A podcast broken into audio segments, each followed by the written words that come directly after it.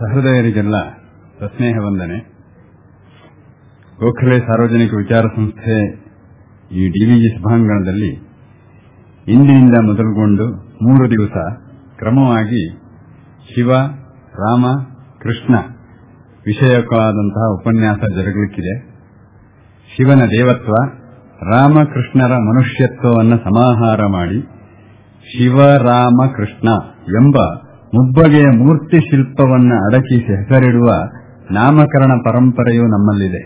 ಶಿವರಾಮಕೃಷ್ಣ ಅಂತ ಹೆಸರಿಡುತ್ತಾರೆ ಅಂದರೆ ಈ ಮೂರು ತತ್ವಗಳ ತತ್ವ ಎಂಥದು ಅಂತ ನಾವು ಸುಲಭವಾಗಿ ಊಹಿಸಬಹುದು. ಶಿವ ಶಿವ ಎನ್ನದ ನಾಲಿಗೆ ಏಕೆ? ರಾಮ ರಾಮ ರಾಮ ಸೀತಾ ರಾಮ ಎನ್ನಿರೋ? ನರಜನ್ಮ ಬಂದಾಗ ನಾಲಿಗೆ ಇರುವಾಗ ಕೃಷ್ಣ ಎನಬಾರದೆ? ಇತ್ಯಾದಿಗಳು ನಿತ್ಯ ಸ್ತೋತ್ರಶೀಲವಾದ ನಾಡಾಡಿಗಳ ಗಾಯತ್ರಿ ಆಗಿದೆ. ಯಾರು ಇದನ್ನ ಗಾಯನ ಮಾಡ್ತಾರೆ, ಅವರನ್ನ ಅದು ರಕ್ಷಿಸ್ತದೆ ಅಂತ. ಗಾಯಂತಂ ತ್ರಾಯತೆ ಇತಿ ಅನ್ನುವ ಅರ್ಥದಲ್ಲಿ. ಉದಾಹರಣೆಗಾಗಿ ನಾನು ತೆಗೆದುಕೊಂಡ ಈ ಮೂರು ಪಂಕ್ತಿಗಳಲ್ಲಿ ಎನ್ನದ, ಎನ್ನಿರೋ ಎನಬಾರದೆ ಎಂಬುದೇ ಕ್ರಿಯಾಪದ. ಅನ್ನಬೇಕು. ಶಿವ ಅನ್ನಬೇಕು. ರಾಮರಾಮ ಅನ್ನಬೇಕು. ಕೃಷ್ಣ ಕೃಷ್ಣ ಅನ್ನಬೇಕು. ಶಿವ, ರಾಮ, ಕೃಷ್ಣ ಎಂಬ ಅನ್ನ ಬೇಕು ಒಳ ಹಸಿವೆಗೆ. ನರಳಿಕೆಯಲ್ಲಿ, ಹೊರಳಿಕೆಯಲ್ಲಿ, ಅರಳಿಕೆಯಲ್ಲಿ, ತೆರಳಿಕೆಯಲ್ಲಿ ಅನಿಚ್ಛೆಯಿಂದ ನಾಲಿಗೆ ನುಡಿಯುವ ನಮ್ರ ನಾಮ ಶಿವ ಅಥವಾ ರಾಮ ಅಥವಾ ಕೃಷ್ಣ. ವೈದಿಕ, ಅವೈದಿಕ, ನಾಗರಿಕ, ಅನಾಗರಿಕ ಹರಲ್ಲೇಖಗಳಲ್ಲಿ ಅಚ್ಚಳಿಯದೇ ನಿಂತ, ನೆಲೆ ನಿಂತ ಪೂರ್ಣ ಪ್ರತಿಮಾತ್ರಯ ಇದು. ರಾಮ ಹಾಗೂ ಕೃಷ್ಣರದು ಐತಿಹಾಸಿಕ ವ್ಯಕ್ತಿತ್ವ. ಇತಿಹಾಸ ಪುರಾಣಾಭ್ಯಾಂ ವೇದಂ ಸಮಪಬ್ರಹ್ಮಯೇತೆಂಬ ವಿಧಿವಾಕ್ಯದ ವ್ಯಾಖ್ಯೆಗೆ ಮೇಟಿ ಕಂಬ ರಾಮಕೃಷ್ಣರೇ. ಅವರ ಮೂಲಕವೇ ವೇದಾರ್ಥ ವಿಸ್ತೃತವಾಗಿದೆ. ಬೇರೆ ಬೇರೆ ಯುಗಮಾನದಲ್ಲಿ ಮೈದೋರಿದ ಪರಸ್ಪರ ವ್ಯತಿರಿಕ್ತ ಎನ್ನಬಹುದಾದ ಶೀಲ ಚಾರಿತ್ರ್ಯ. ಪಿತೃವಾಕ್ಯನಿಷ್ಠೆ, ಸತ್ಯಸಂಧತೆ, ಕೃತಜ್ಞತೆ ಇತ್ಯಾದಿಗಳು ಯಾವುವು ರಾಮನಿಗೆ ಗುಣೀಭೂತವಾದ, ಅನುಲ್ಲಂಘ್ಯ ಮಾತ್ರವಲ್ಲ, ಸರ್ವಥಾ ಅನುಷ್ಠೇಯವಾದ ಮೌಲ್ಯಗಳಾಗಿದ್ದವೋ, ಅವೇ ಗುಣಗಳು ಕೃಷ್ಣನ ಕಣ್ಣ ಸನ್ನೆಯಲ್ಲಿ ಕೊರಳ ಕುಂಕಿನಲ್ಲಿ, ಕಾಲ ಕುಣಿತದಲ್ಲಿ, ತಮ್ಮ ಲಕ್ಷಣದಲ್ಲಿದ್ದ ಶಬ್ದಾರ್ಥಗಳನ್ನು ಬದಲಿಸಿಕೊಂಡಿದ್ದವು. ಅಶ್ವತ್ಥಾಮಾಹತಃ ಎಂಬ ಅರ್ಧಾರ್ಧ ಸತ್ಯವನ್ನ ಸತ್ಯಂಭಟ್ಟ ಧರ್ಮರಾಜನ ಬಾಯಿಂದ ದಬ್ಬಳ ಹಾಕಿ ಕಕ್ಕಿಸಿಯೇ ಬಿಟ್ಟ ಕೃಷ್ಣ. ಆತ ಹೇಳಿದ್ದೇನು ಗೊತ್ತೇ? ಸತ್ಯ ಮಿಥ್ಯೆ ಚರ್ಚೆ ಶಾಸ್ತ್ರ ವೇದಿಕೆಗಿರಲಿ. ತಥ್ಯವಾವುದು ಸದ್ಯ ಅನಿವಾರ್ಯ ಗ್ರಾಹ್ಯ. ಭರ್ತ್ಯಗಿಲ್ಲವೇ ನಿಷ್ಠೆ ಸ್ವಾಂತ ಸುಖಾಯ. ಮೇಣ್ ಪಥ್ಯ ಕಿಡು ಕೊನೆಗೊಂದು ಕುಂಜರವ. ಕೊನೆಗೊಂದು ಕುಂಜರ ಅಂತ ಇಟ್ಬಿಡಯ್ಯ ಅಂದ.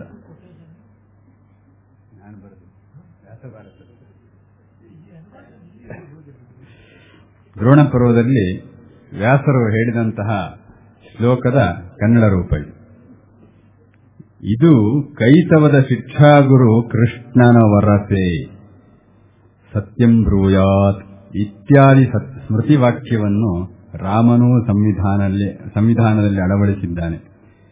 ಕೃಷ್ಣನೂ ಅಳವಡಿಸಿದ್ದಾನೆ ಕೊಂಚ ಅಲ್ಲಾಡಿಸಿ ರಾಮಸ್ಯ ಚರಿತಂ ಚರೇತ್ ರಾಮನ ನಡೆಗಿದ್ದ ಹೆಚ್ಚುಗಾರಿಕೆ ಅದು. ಇಡೀ ಲೋಕಕ್ಕೆ ತಾನಿಡುವ ಒಂದೊಂದು ಹೆಜ್ಜೆಯು ನಿರ್ದಿಷ್ಟವಾಗಿರಬೇಕು ಎಂಬುದನ್ನ ನಡೆದು ತೋರುವ ಪುರುಷೋತ್ತಮತ್ವ ಅದು.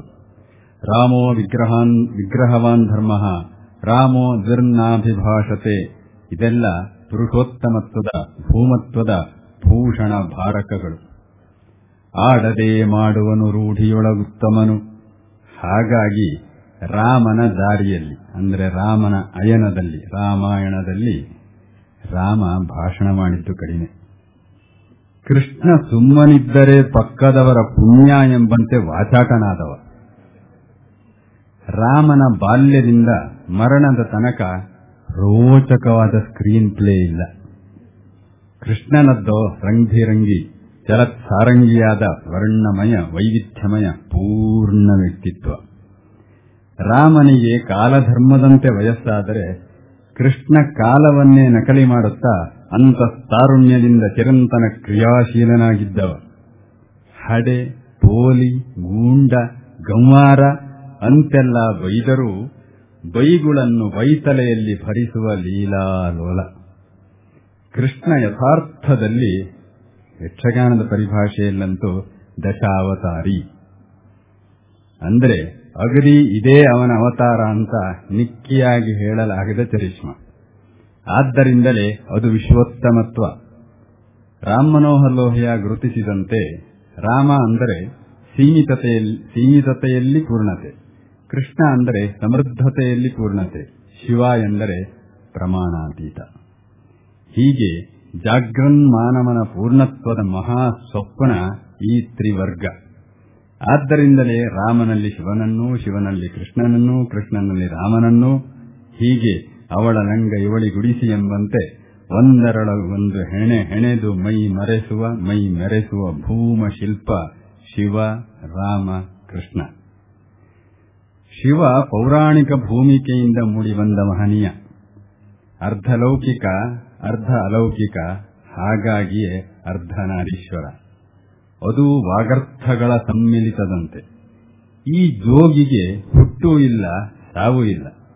ಆದರೆ ಹುಟ್ಟಿದವನನ್ನು ಹುಟ್ಟಲಿಲ್ಲ ಅನ್ನಿಸಿ ಬಿಡಬಲ್ಲ, ಹುಟ್ಟು ಹಿಡಿದ ರುದ್ರನಾವಿಕ ತನ್ನ ಸರಳತೆಯಿಂದ ಗರಳತೆಯನ್ನು ಗರ್ಭೀಕರಿಸಿಕೊಳ್ಳಬಲ್ಲ ಗಂಭೀರನಿವ. ಆಂಗಿಕಂ ಭುವನಂ ಯಸ್ಯ ವಾಚಿಕಂ ಸರ್ವವಾಂಗ್ಮಯಂ ಆಹಾರ್ಯಂ ಚಂದ್ರತಾರಾದಿ ತಂ ನುಮಃ ಸಾತ್ವಿಕಂ ಶಿವಂ ಎಂದು ಗೆಜ್ಜೆ ಘಲ್ಲಿಸುವವರ ಗೌರವಕ್ಕೆ ನಿತ್ಯ ಪಾತ್ರನಾದ ಹೆಣದ ಬೆಂಕಿಯ ಎದುರು ಹೇರು ಹೆಜ್ಜೆಯನ್ನು ಹೊಡೆದು ಹೊಯ್ಲೆಬ್ಬಿಸುವ ತಾಂಡವ ಶಿವ। ಆದರೂ ಸತ್ಯಾಗ್ನಿಯನ್ನ ನಡುಹುಬ್ಬಿನಲ್ಲಿ ಹುದುಗಿಸಿ ಧಗದ್ಧಗಜ್ವಲಲ್ಲಲಾಟ ಪಾವಕ ನಾದವ. ಈತನ ಬುಡಬುಡಕ್ಕೆ ಬಡಬಡಿಸಿದರೆ ಅಯ್ಯುಂಡ್ರಕ್ಕೆ ಓಂಗ್ ಅಯ್ಯೋ ಛಯವರ ಕ್ಲಂಡ ಭಣ್ ಗಡದಶ್ ಕಪೈ ಚಟಸರ್ ಹಲ್ ಎಂಬ ಮಹೇಶ್ವರ ಸೂತ್ರದ ಅಕ್ಷರ ವರ್ಷ ಹೀಗೆ ಗಾತ್ರ, ಗುಣ, ಗೌರವದಲ್ಲಿ ಶಿವ ಪ್ರಮಾಣಾತೀತ.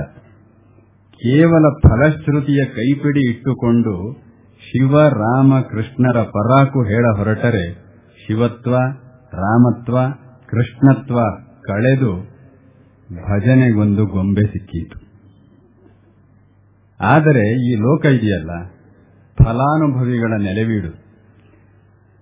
ವಾರವೊಂದರಲ್ಲಿ ಭಗವತ್ ಸಾಕ್ಷಾತ್ಕಾರ ಮಾಡುವ ಕೋರ್ಸು ಬೆಂಗಳೂರಿನಲ್ಲಿ ಈಗ ಆರಂಭ ಆಗಿದೆ. ಹುಷಾರಾಗಿದೆ ನಿಜವಾಗೂ ಹೌದು. ನಿಮ್ಮ ಹತ್ರ ಬರಬಹುದು, ಆ ಬೇಡಿಕೆ. ಇಂತಹ ವಿಪರೀತಕ್ಕೆ ಫಲಶ್ರುತಿಯ ಪೈತ್ಯವೇ ಕಾರಣ. ಸಾಮಾನ್ಯರ ದೈನಂದಿನದ ಬದುಕು ಸಮೃದ್ಧವಾಗಿ, ಸಂತೃಪ್ತವಾಗಿ, ಸಂಪನ್ನವಾಗಲು ಇಂಬುಗುಡುವ ಗುಣತ್ರಯದ, ಸ್ವಭಾವತ್ರಯದ, ತತ್ವತ್ರಯದ ಪರಮಾರ್ಥದಲ್ಲಿ ಏಕಂಸತ್ ಆಗುವ ಶಿವರಾಮ ಕೃಷ್ಣತ್ವದ ಕುರಿತು ಉಪನ್ಯಾಸ ನೀಡಲಿದ್ದಾರೆ. ಶತಾವಧಾನಿ ಡಾಕ್ಟರ್ ಆರ್ ಗಣೇಶ್ ಅವರು. ನೃತ್ಯಶಾಸ್ತ್ರದಲ್ಲಿ ಶಿವತ್ವವನ್ನು ವ್ಯಾಸಂಗದಲ್ಲಿ ರಾಮತ್ವವನ್ನು ವಿಶ್ವಾಮಿತ್ರನ ಹತ್ರ ಕಲ್ತಿದ್ನಲ್ಲ ರಾಮ, ಹಾಗೆ. ಕಲಾ ಜೀವಿಕೆಯಲ್ಲಿ ಕೃಷ್ಣತ್ವವನ್ನು ಅರಗಿಸಿಕೊಂಡ, ಅಡಗಿಸಿಕೊಂಡ ಗಣೇಶರು ಒಂಥರ ದಶಾವತಾರಿಯೇ. ಯಾವ ವೇಷವನ್ನೂ ಮಾಡುವವನನ್ನು ಯಕ್ಷಗಾನದಲ್ಲಿ ದಶಾವತಾರಿ ಅಂತಾರೆ. ಹತ್ತು ಅಂತ ಅರ್ಥ ಅಲ್ಲ, ಎಷ್ಟು ಬೇಕಿದ್ರು, ಯಾವ ವೇಷ ಬೇಕಿದ್ರೂ ಮಾಡ್ತಾನೆ ಅಂತ. ಅದಕ್ಕಾಗಿ ಆ ವೇಷಧಾರಿ ಕಸೆ ಕಟ್ಟಿ ಕೂತಿರುತ್ತಾನೆ. ಇಲ್ಲಿ ಗ್ರೀನ್ ರೂಮ್ನಲ್ಲಿ, ಅದನ್ನ ಚೌಕಿ ಅಂತಾರೆ. ಕಸೆ ಅಂತ ಹೇಳಿದ್ರೆ ಮಿನಿಮಮ್ ನಾವು ಕಾಚ ಅಂತೇವಲ್ಲ. ಥರ, ಕಸೆ ಕಟ್ಟಿ ಕೂತಿರ್ತಾರೆ. ಮುಂದೆ ಯಾವ ವೇಷ ಅಂತ ಅವನಿಗೂ ಗೊತ್ತಿರೋದಿಲ್ಲ ನಿರ್ದೇಶಕ ಭಾಗವತ ಅಂತಿರ್ತಾನೆ. ಅವನು ಬಂದು ಹೇಳ್ತಾನೆ, ಒಂದು ಹತ್ತು, ಹತ್ತುವರೆ ಗಂಟೆ ರಾತ್ರಿ, ಆ, ಈಗ ನೀನೀಗ ರಾಮನ್ ಮಾಡು, ಗುಹನ್ ಮಾಡು, ರಾವಣನ್ ಮಾಡು, ಏನೋ ಹೇಳಿದ ಪಾತ್ರ. ಅವನು ಹೇಳಿದ ತಕ್ಷಣ, ಇಂಥ ವೇಷ ಅಂದ ತಕ್ಷಣ ಆಭೂಷಣ ಹೇರಿ ಆತ ತಯಾರಾಗಿ ಬಿಡುತ್ತಾನೆ ಯಾರು? ಕಲಾವಿದ. ಆತ ಇನ್ಸ್ಟಂಟ್ ಕಲಾವಿದ. ಇನ್ಸ್ಟಂಟ್ ಕಲಾವಿದ ಡಾಕ್ಟರ್ ಆರ್ ಗಣೇಶ್. ಯಾವ ವಿಷಯ, ವಸ್ತು, ವಿಚಾರ, ಚಿಂತನೆ, ಚರ್ಚೆ, ಮಂಡನೆ, ಖಂಡನೆ, ಪ್ರತಿಪಾದನ, ಸಂಪಾದನ, ಹೀಗೆ ಇವರ ತಿಳಿವಿಗೆ ಗಡಿ ಇಲ್ಲ. ಅಂದ್ರೆ ಮರ್ಯಾದೆ ಇಲ್ಲ. ಮರ್ಯಾದ ಅಂದ್ರೆ ಗಡಿ ಅಂತ ಅರ್ಥ. ಆದ್ದರಿಂದಲೇ ಮರ್ಯಾದಾ ಪುರುಷೋತ್ತಮನ ಕುರಿತಾಗಲಿ, ಕೃಷ್ಣ ವಿಭೂತಿ ಬಗೆಗಾಗಲಿ, ಶಿವಾದ್ವೈತದ ವಿವರಕ್ಕಾಗಲಿ, ಸಾವಯವ ಶಿಲ್ಪದ ಸಮಗ್ರೀಕರಣಕ್ಕೆ ಚಾಣ ಸುತ್ತಿಗೆ ಸಮೇತ ಆಗಮಿಸುವ ಸಹೃದಯ ವಿದ್ವಾಂಸ ಡಾಕ್ಟರ್ ಆರ್ ಗಣೇಶರಿಗೆ ಹಾರ್ದಿಕ ಸ್ವಾಗತ. ಕಾರ್ಯಕ್ರಮವನ್ನು ಆಯೋಜಿಸಿದ ಜಗದೀಶ್ ಮಿನ್ಯಾ ದಂಪತಿಗಳಿಗೆ ಬಂದಿದ್ದರೆ ಸ್ವಾಗತ. ಶಿವರಾಮಕೃಷ್ಣ ಅನೂನ ತತ್ವೈಕ್ಯ ಕೌತೂಹಲದಿಂದ ಆಗಮಿಸಿದ ಸತ್ಯಾರ್ಥಿಗಳಾದ ತಮಗೆ ಆತ್ಮೀಯ ಸ್ವಾಗತ. ಈಗ ಉಪನ್ಯಾಸ ಆರಂಭ. ಓಂ ತತ್ಸತ್. ಓಂ ತತ್ಸತ್. ಎಲ್ಲರಿಗೆ ನಮಸ್ಕಾರ. ಯಾವುದೋ ಒಂದಷ್ಟು ವಿಚಾರಗಳನ್ನು ಹೇಳಬೇಕು ಅಂತ ಗುರುತು ಮಾಡಿಕೊಂಡು ಬಂದರೆ ಮುಕ್ಕಾಲು ನಮ್ಮ ಉಪಾಧ್ಯಾಯರೇ ಹೇಳಿ ಖಾಲಿ ಮಾಡಿಬಿಟ್ಟಿದ್ದಾರೆ. ಹೀಗಾಗಿ ಗಡಿ ಇಲ್ಲದವರು ಅಲ್ಲ, ಗಡಿಬಿಡಿ ಇರುವವರು ಅಂತ ಆಗಬೇಕಾಗಿದೆ. ಆ ತರದ ಪರಿಸ್ಥಿತಿ ಏಕಕಾಲದಲ್ಲಿ ವಾಗರ್ಥಗಳ ಅದ್ವೈತ ಅವರ ಪರಿಚಯ ಭಾಷಣದಲ್ಲಿದೆ ನೋಡಿ. ಆ ಸೌಭಾಗ್ಯ ತುಂಬಾ ಅತಿಶಯವಾದದ್ದು. ಇನ್ನು ನಾವು ಹತ್ತಿರದಲ್ಲಿಯೇ ಕೃಷ್ಣ ಜನ್ಮಾಷ್ಟಮಿಯನ್ನ ಆಚರಿಸಲಿದ್ದೇವೆ. ಆ ಕಾರಣದಿಂದ ಅಂದೇ ಕೃಷ್ಣನ ಬಗ್ಗೆ ಮಾತನಾಡೋಣ ಅಂತ. ಹಾಗಾಗಿ ಇಂದು, ನಾಳೆ ಶಿವ ಮತ್ತು ರಾಮ ನಾಡದ್ದು ಬಿಟ್ಟು ಆಚೆ ನಾಡದ್ದು, ಅಂದರೆ ಗುರುವಾರ ಕೃಷ್ಣನ ಬಗ್ಗೆ ಮಾತನಾಡೋದು ಆಗ್ತಾ ಇದೆ. ಇದು ಸಣ್ಣ ಬದಲಾವಣೆ. ಶಿವರಾಮಕೃಷ್ಣರ ಬಗ್ಗೆ ಭಾರತೀಯ ಪರಂಪರೆಯಲ್ಲಿ ಅತಿಶಯವಾದ ಚಿಂತನೆ ನಡೆದಿದೆ, ಸಂತತವಾದ ಅಭಿವ್ಯಕ್ತಿ ಸಾಗಿದೆ. ಮತ್ತೆ ಮತ್ತೆ ಆ ತತ್ವತ್ರಯವನ್ನ ಅದ್ವಿತೀಯವಾಗಿ ಸಾಕಾರ ಮಾಡಿಕೊಳ್ಳುವಂತಹ ಸಾಕ್ಷಾತ್ಕಾರ ಮಾಡಿಕೊಳ್ಳುವಂತಹ ಪರಂಪರೆ ಬೆಳಕೊಂಡು ಬಂದಿದೆ. ನಮ್ಮ ಉಪಾಧ್ಯಾಯರು ಕೀರ್ತಿಶೇಷ ರಾಮಮನೋಹರ್ ಲೋಹಿಯಾ ಅವರ ಉಲ್ಲೇಖವನ್ನು ಮಾಡಿದ್ರು. ಅದು ನೋಡಿ ಎಷ್ಟು ಆಶ್ಚರ್ಯಕಾರಿಯಾದದ್ದು. ಅವರು ನೋಡಿದ್ರೆ ಸಮಾಜವಾದಿಗಳಲ್ಲಿ ಅಗ್ರಗಣ್ಯರು. ನಾಸ್ತಿಕ್ಯದ ಶಿಖಾಮಣಿ ಅಂತ ಹೇಳಬೇಕು. ಆದರೆ ಅವರಿಗೆ ಶಿವ ರಾಮ ಕೃಷ್ಣ ತತ್ವ ಅಷ್ಟು ಮನಸ್ಸಿಗೆ ಮೆಚ್ಚುಗೆ ಆಯಿತು. ರಾಜಕೀಯದಲ್ಲಿ ಬಿಡುವು ಅನ್ನುವ ಅವರ ಗ್ರಂಥದಲ್ಲಿ ಈ ಮೂರು ತತ್ವಗಳ ಬಗ್ಗೆ ತುಂಬಾ ಚೆನ್ನಾಗಿರುವಂತಹ ಒಂದು ಲೇಖನವನ್ನು ಬರೆದಿದ್ದಾರೆ. ಆ ಮಟ್ಟದ ಭಾರತೀಯವಾದ ದೃಷ್ಟಿ ಅವರದಾಗಿತ್ತು ಅನ್ನೋದು ತುಂಬಾ ಸಂತೋಷದ ಸಂಗತಿ. ಹೀಗೆ ಈ ಮೂರು ತತ್ವಗಳನ್ನು ಕುರಿತು ಆಸ್ತಿಕರಲ್ಲಿ ಆಸ್ತಿಕರು ಮಾತ್ರವಲ್ಲದೆ ದೈವತ್ವವನ್ನು ತಿರಸ್ಕರಿಸುವವರು ಕೂಡ ಅದರ ಸತ್ಯತ್ವವನ್ನು ನಿರಾಕರಿಸೋದಿಲ್ಲ. ಅದರ ಮೌಲ್ಯದ ಧ್ವನಿಯನ್ನ ಅವರು ಬೇಡ ಅಂತನ್ನೋದಿಲ್ಲ. ಈ ದೃಷ್ಟಿಯಿಂದ ಕಂಡಾಗ ನಮಗೆ ಶಿವರಾಮಕೃಷ್ಣ ತತ್ವ ಅತ್ಯಂತ ಉಪಾದೇಯ ಅಂತ ಗೊತ್ತಾಗುತ್ತೆ. ಶಿವರಾಮಕೃಷ್ಣ ಮಾತ್ರ ಬೇಕೋ? ಇದೆಲ್ಲ ಗಂಡಸರ ಪಾಳ್ಯ ಆಯಿತು? ಹೆಂಗಸರಿಗೆ ಯಾವುದು ಇಲ್ಲವಾ ಅನ್ನುವ ಪ್ರಶ್ನೆ ಸಹಜವಾಗಿ ಬರಬಹುದು. ಶಿವ ಅಂದ್ರೆ ಅಲ್ಲಿ ಪಾರ್ವತಿ ಇದ್ದೇ ಇದ್ದಾಳೆ. ರಾಮ ಅಂದ್ರೆ ಸೀತೆ ಇದ್ದೇ ಇದ್ದಾಳೆ. ಕೃಷ್ಣ ಅಂತಂದ್ರೆ ರುಕ್ಮಿಣಿ ಬಂದೇ ಬರ್ತಾಳೆ, ರಾಧೆ ಸಂದೇ ಸಲ್ತಾಳೆ, ಸತ್ಯಭಾಮಿಯೂ ಬರ್ತಾಳೆ. ಕೃಷ್ಣನ ಬಹುಮುಖಿ ವ್ಯಕ್ತಿತ್ವಕ್ಕೆ ತಕ್ಕಂತೆ ಅನೇಕ ಸ್ತ್ರೀಯರ ಒಂದು ಸ್ವಭಾವ ಸೌಶೀಲ್ಯಗಳನ್ನು ಕೂಡ ಅಲ್ಲಿ ಧ್ವನಿ ರೂಪದಲ್ಲಿ ಕಾಣಬಹುದು. ಯಾಕೆಂದರೆ ಮುದ್ದಣ್ಣ ಹೇಳ್ತಾನೆ ಸೀತೆಯ ನುಳಿದೇತರ ಸೀತಾರಾಮಂ ಅಂತ. ಸೀತೆಯನ್ನು ಬಿಟ್ಟು ರಾಮ ಹೇಗಿಲ್ಲವೋ, ಪಾರ್ವತಿಯನ್ನು ಬಿಟ್ಟು ಶಿವ ಇಲ್ಲ. ಆ ಕಾರಣದಿಂದಲೇ ಅರ್ಧನಾರೀಶ್ವರ ಅನ್ನೋದು ನಮಗೆ ಗೊತ್ತೇ ಇದೆ. ಈ ಕಾರಣದಿಂದ ಕೃಷ್ಣ, ರಾಮ, ಶಿವ ಇವರುಗಳು ಯಾರೂ ಕೂಡ ತಮ್ಮ ತಮ್ಮ ಶಕ್ತಿಗಳನ್ನು ಬಿಟ್ಟಿಲ್ಲ. ಆ ಶಕ್ತಿ ಸ್ವರೂಪವೇ ಸ್ತ್ರೀತ್ವ. ಆ ವಿಚಾರಗಳ ಅಭಿವ್ಯಕ್ತಿಯೇ ಸ್ತ್ರೀತ್ವ. ಆ ಕಾರಣದಿಂದ ಗಂಡು ಹೆಣ್ಣನ್ನ ಬೇರ್ಪಡಿಸಿ ನೋಡುವಂತದ್ದು ನಮ್ಮ ಸಂಸ್ಕೃತಿಯಲ್ಲ ಅಖಂಡವಾಗಿ, ಅವಿಭಾಜ್ಯವಾಗಿ ಅನುಭವಿಸುವಂತದ್ದು ಭಾರತೀಯ ಸಂವೇದನೆ. ಈ ಕಾರಣದಿಂದ ಪಾರ್ವತಿ, ಪರಮೇಶ್ವರ ಸೀತಾರಾಮ ಅಂತ ಈ ವಿಸ್ತರಣಕ್ಕೆ ನಾನು ಎಣಿಸಲಿಲ್ಲ. ಆದರೆ ಹೇಳುವಾಗ, ವಿವರಣೆ ಕೊಡುವಾಗ ಅವುಗಳನ್ನೆಲ್ಲ ಕೂಡ ನಮ್ಮ ಮಿತಿಯೊಳಗೆ, ವಿಶೇಷವಾಗಿ ಸಮಯ ಮಿತಿಯೊಳಗೆ ನೋಡೋದಾಗುತ್ತೆ. ಈ ಮೂರು ತತ್ವಗಳನ್ನ ನಾನು ಮೂರು ಸ್ತರವಾಗಿ ನೋಡ್ತಾ ಇದ್ದೀನಿ. ಅದಕ್ಕೆ ನಮ್ಮ ಪರಂಪರೆಯಲ್ಲಿ ಆಧಾರವಿದೆಯಾದರೂ ಯಾರೂ ಅದನ್ನ ಹೀಗೆ ಅಂತ ನಿರ್ವಚನ ಮಾಡಿಲ್ಲವಾದ್ದರಿಂದ ಆ ಕಡೆಗೆ ಒಂದು ಸ್ವಲ್ಪ ಗಮನ ಕೊಡಬಹುದು. ಅದೊಂದಂದ್ರೆ ಶಿವ ವ್ಯಕ್ತಿಯ ಸಂಕೇತ ರಾಮ ಕುಟುಂಬದ ಸಂಕೇತ, ಕೃಷ್ಣ ಸಮಾಜದ ಸಂಕೇತ. ನಮಗೆ ಜಗತ್ತಿನಲ್ಲಿ ಮೂರು ಸ್ತರಗಳು ಇರುತ್ತವೆ ವ್ಯಕ್ತಿಯೊಬ್ಬ ಅವನಲ್ಲಿರುವಂತಹ ತೊಡಕು ತೋಟಿಗಳು, ಸಮಸ್ಯೆಗಳು, ಸ್ವಾರಸ್ಯಗಳು. ಮತ್ತೆ ಕುಟುಂಬದಲ್ಲಿ ಪರಸ್ಪರ ಸಾಮರಸ್ಯ, ವೈಮನಸ್ಯಗಳ ಸಮನ್ವಯ, ಇವುಗಳೆಲ್ಲ ಕೂಡ ದೊಡ್ಡ ಸವಾಲುಗಳಾಗಿ, ಆನಂದದ ನಿಧಾನಗಳಾಗಿ ಬರುತ್ತವೆ. ಅವುಗಳ ನಿರ್ವಾಹ. ಆಮೇಲೆ ಇಡೀ ಸಮಾಜದಲ್ಲಿ ತೋರಿಕೊಳ್ತಕ್ಕಂತಹ ವೈರುಧ್ಯಗಳು, ವೈಚಿತ್ರ್ಯಗಳು, ಸಂಘರ್ಷಗಳು, ರಾಗದ್ವೇಷಗಳ ಅರ್ಥಕಾಮಗಳ ಏರಾಟಗಳು, ಅವುಗಳನ್ನು ಪರಿಹಾರ ಮಾಡುವ ಬಗ್ಗೆ ಈ ತೆರನಾಗಿ ಮೂರು ಸ್ತರಗಳು. ಮೂರು ಸ್ತರಗಳು ಪರಸ್ಪರ ಪ್ರಭಾವಿತವಾಗ್ತಾ ಇರ್ತವೆ ಶಿವನಲ್ಲಿ ಕೃಷ್ಣನನ್ನ ಕಾಣಬಹುದು, ಕೃಷ್ಣನಲ್ಲಿ ರಾಮನನ್ನ ಕಾಣಬಹುದು, ರಾಮನಲ್ಲಿ ಶಿವ ಕೃಷ್ಣನಿಬ್ಬರನ್ನು ಕಾಣಬಹುದು, ಹೀಗುಂಟೆ ಉಂಟು. ಅದನ್ನ ನಮ್ಮ ಉಪಾಧ್ಯಾಯರು ಹೇಳಿದ್ರಲ್ಲ. ಆದರೆ ಪ್ರಧಾನ ಪ್ರಧಾನೇ ವ್ಯಪದೇಶ ಅಂತ ನಮ್ಮ ಶಾಸ್ತ್ರಕಾರರು ಹೇಳ್ತಾರೆ. ನಾವು ಪ್ರಧಾನವಾಗಿರುವಂತದ್ದನ್ನ ನೋಡಿ ಮುಖ್ಯವಾಗಿ ಬಾಹುಳ್ಯವನ್ನ ಗಮನಿಸಿ ಹೇಳ್ತಾ ಇದ್ದೀವಿ ಅಂತ. ಆ ದೃಷ್ಟಿಯಿಂದ ಶಿವರಾಮಕೃಷ್ಣರನ್ನ ಈ ಮೂರು ಸ್ತರದಲ್ಲಿ ಕಂಡರಿಸಬಹುದು. ನಾನು ಈ ತತ್ವಗಳನ್ನ ಇತಿಹಾಸ ಪುರಾಣಗಳು ಕಂಡ ಬಗೆಗೆ ತುಂಬಾ ವಿಸ್ತಾರವಾಗಿ ತೆಗೆದುಕೊಳ್ಳಲ್ಲ. ಹಾಗೆಯೇ ಇವುಗಳು ಐತಿಹಾಸಿಕವಾಗಿ ಹೇಗೆ ಬೆಳೆದು ಬಂದಿವೆ ಎನ್ನುವುದನ್ನು ಜಾಸ್ತಿ ತೆಗೆದುಕೊಳ್ಳಲ್ಲ.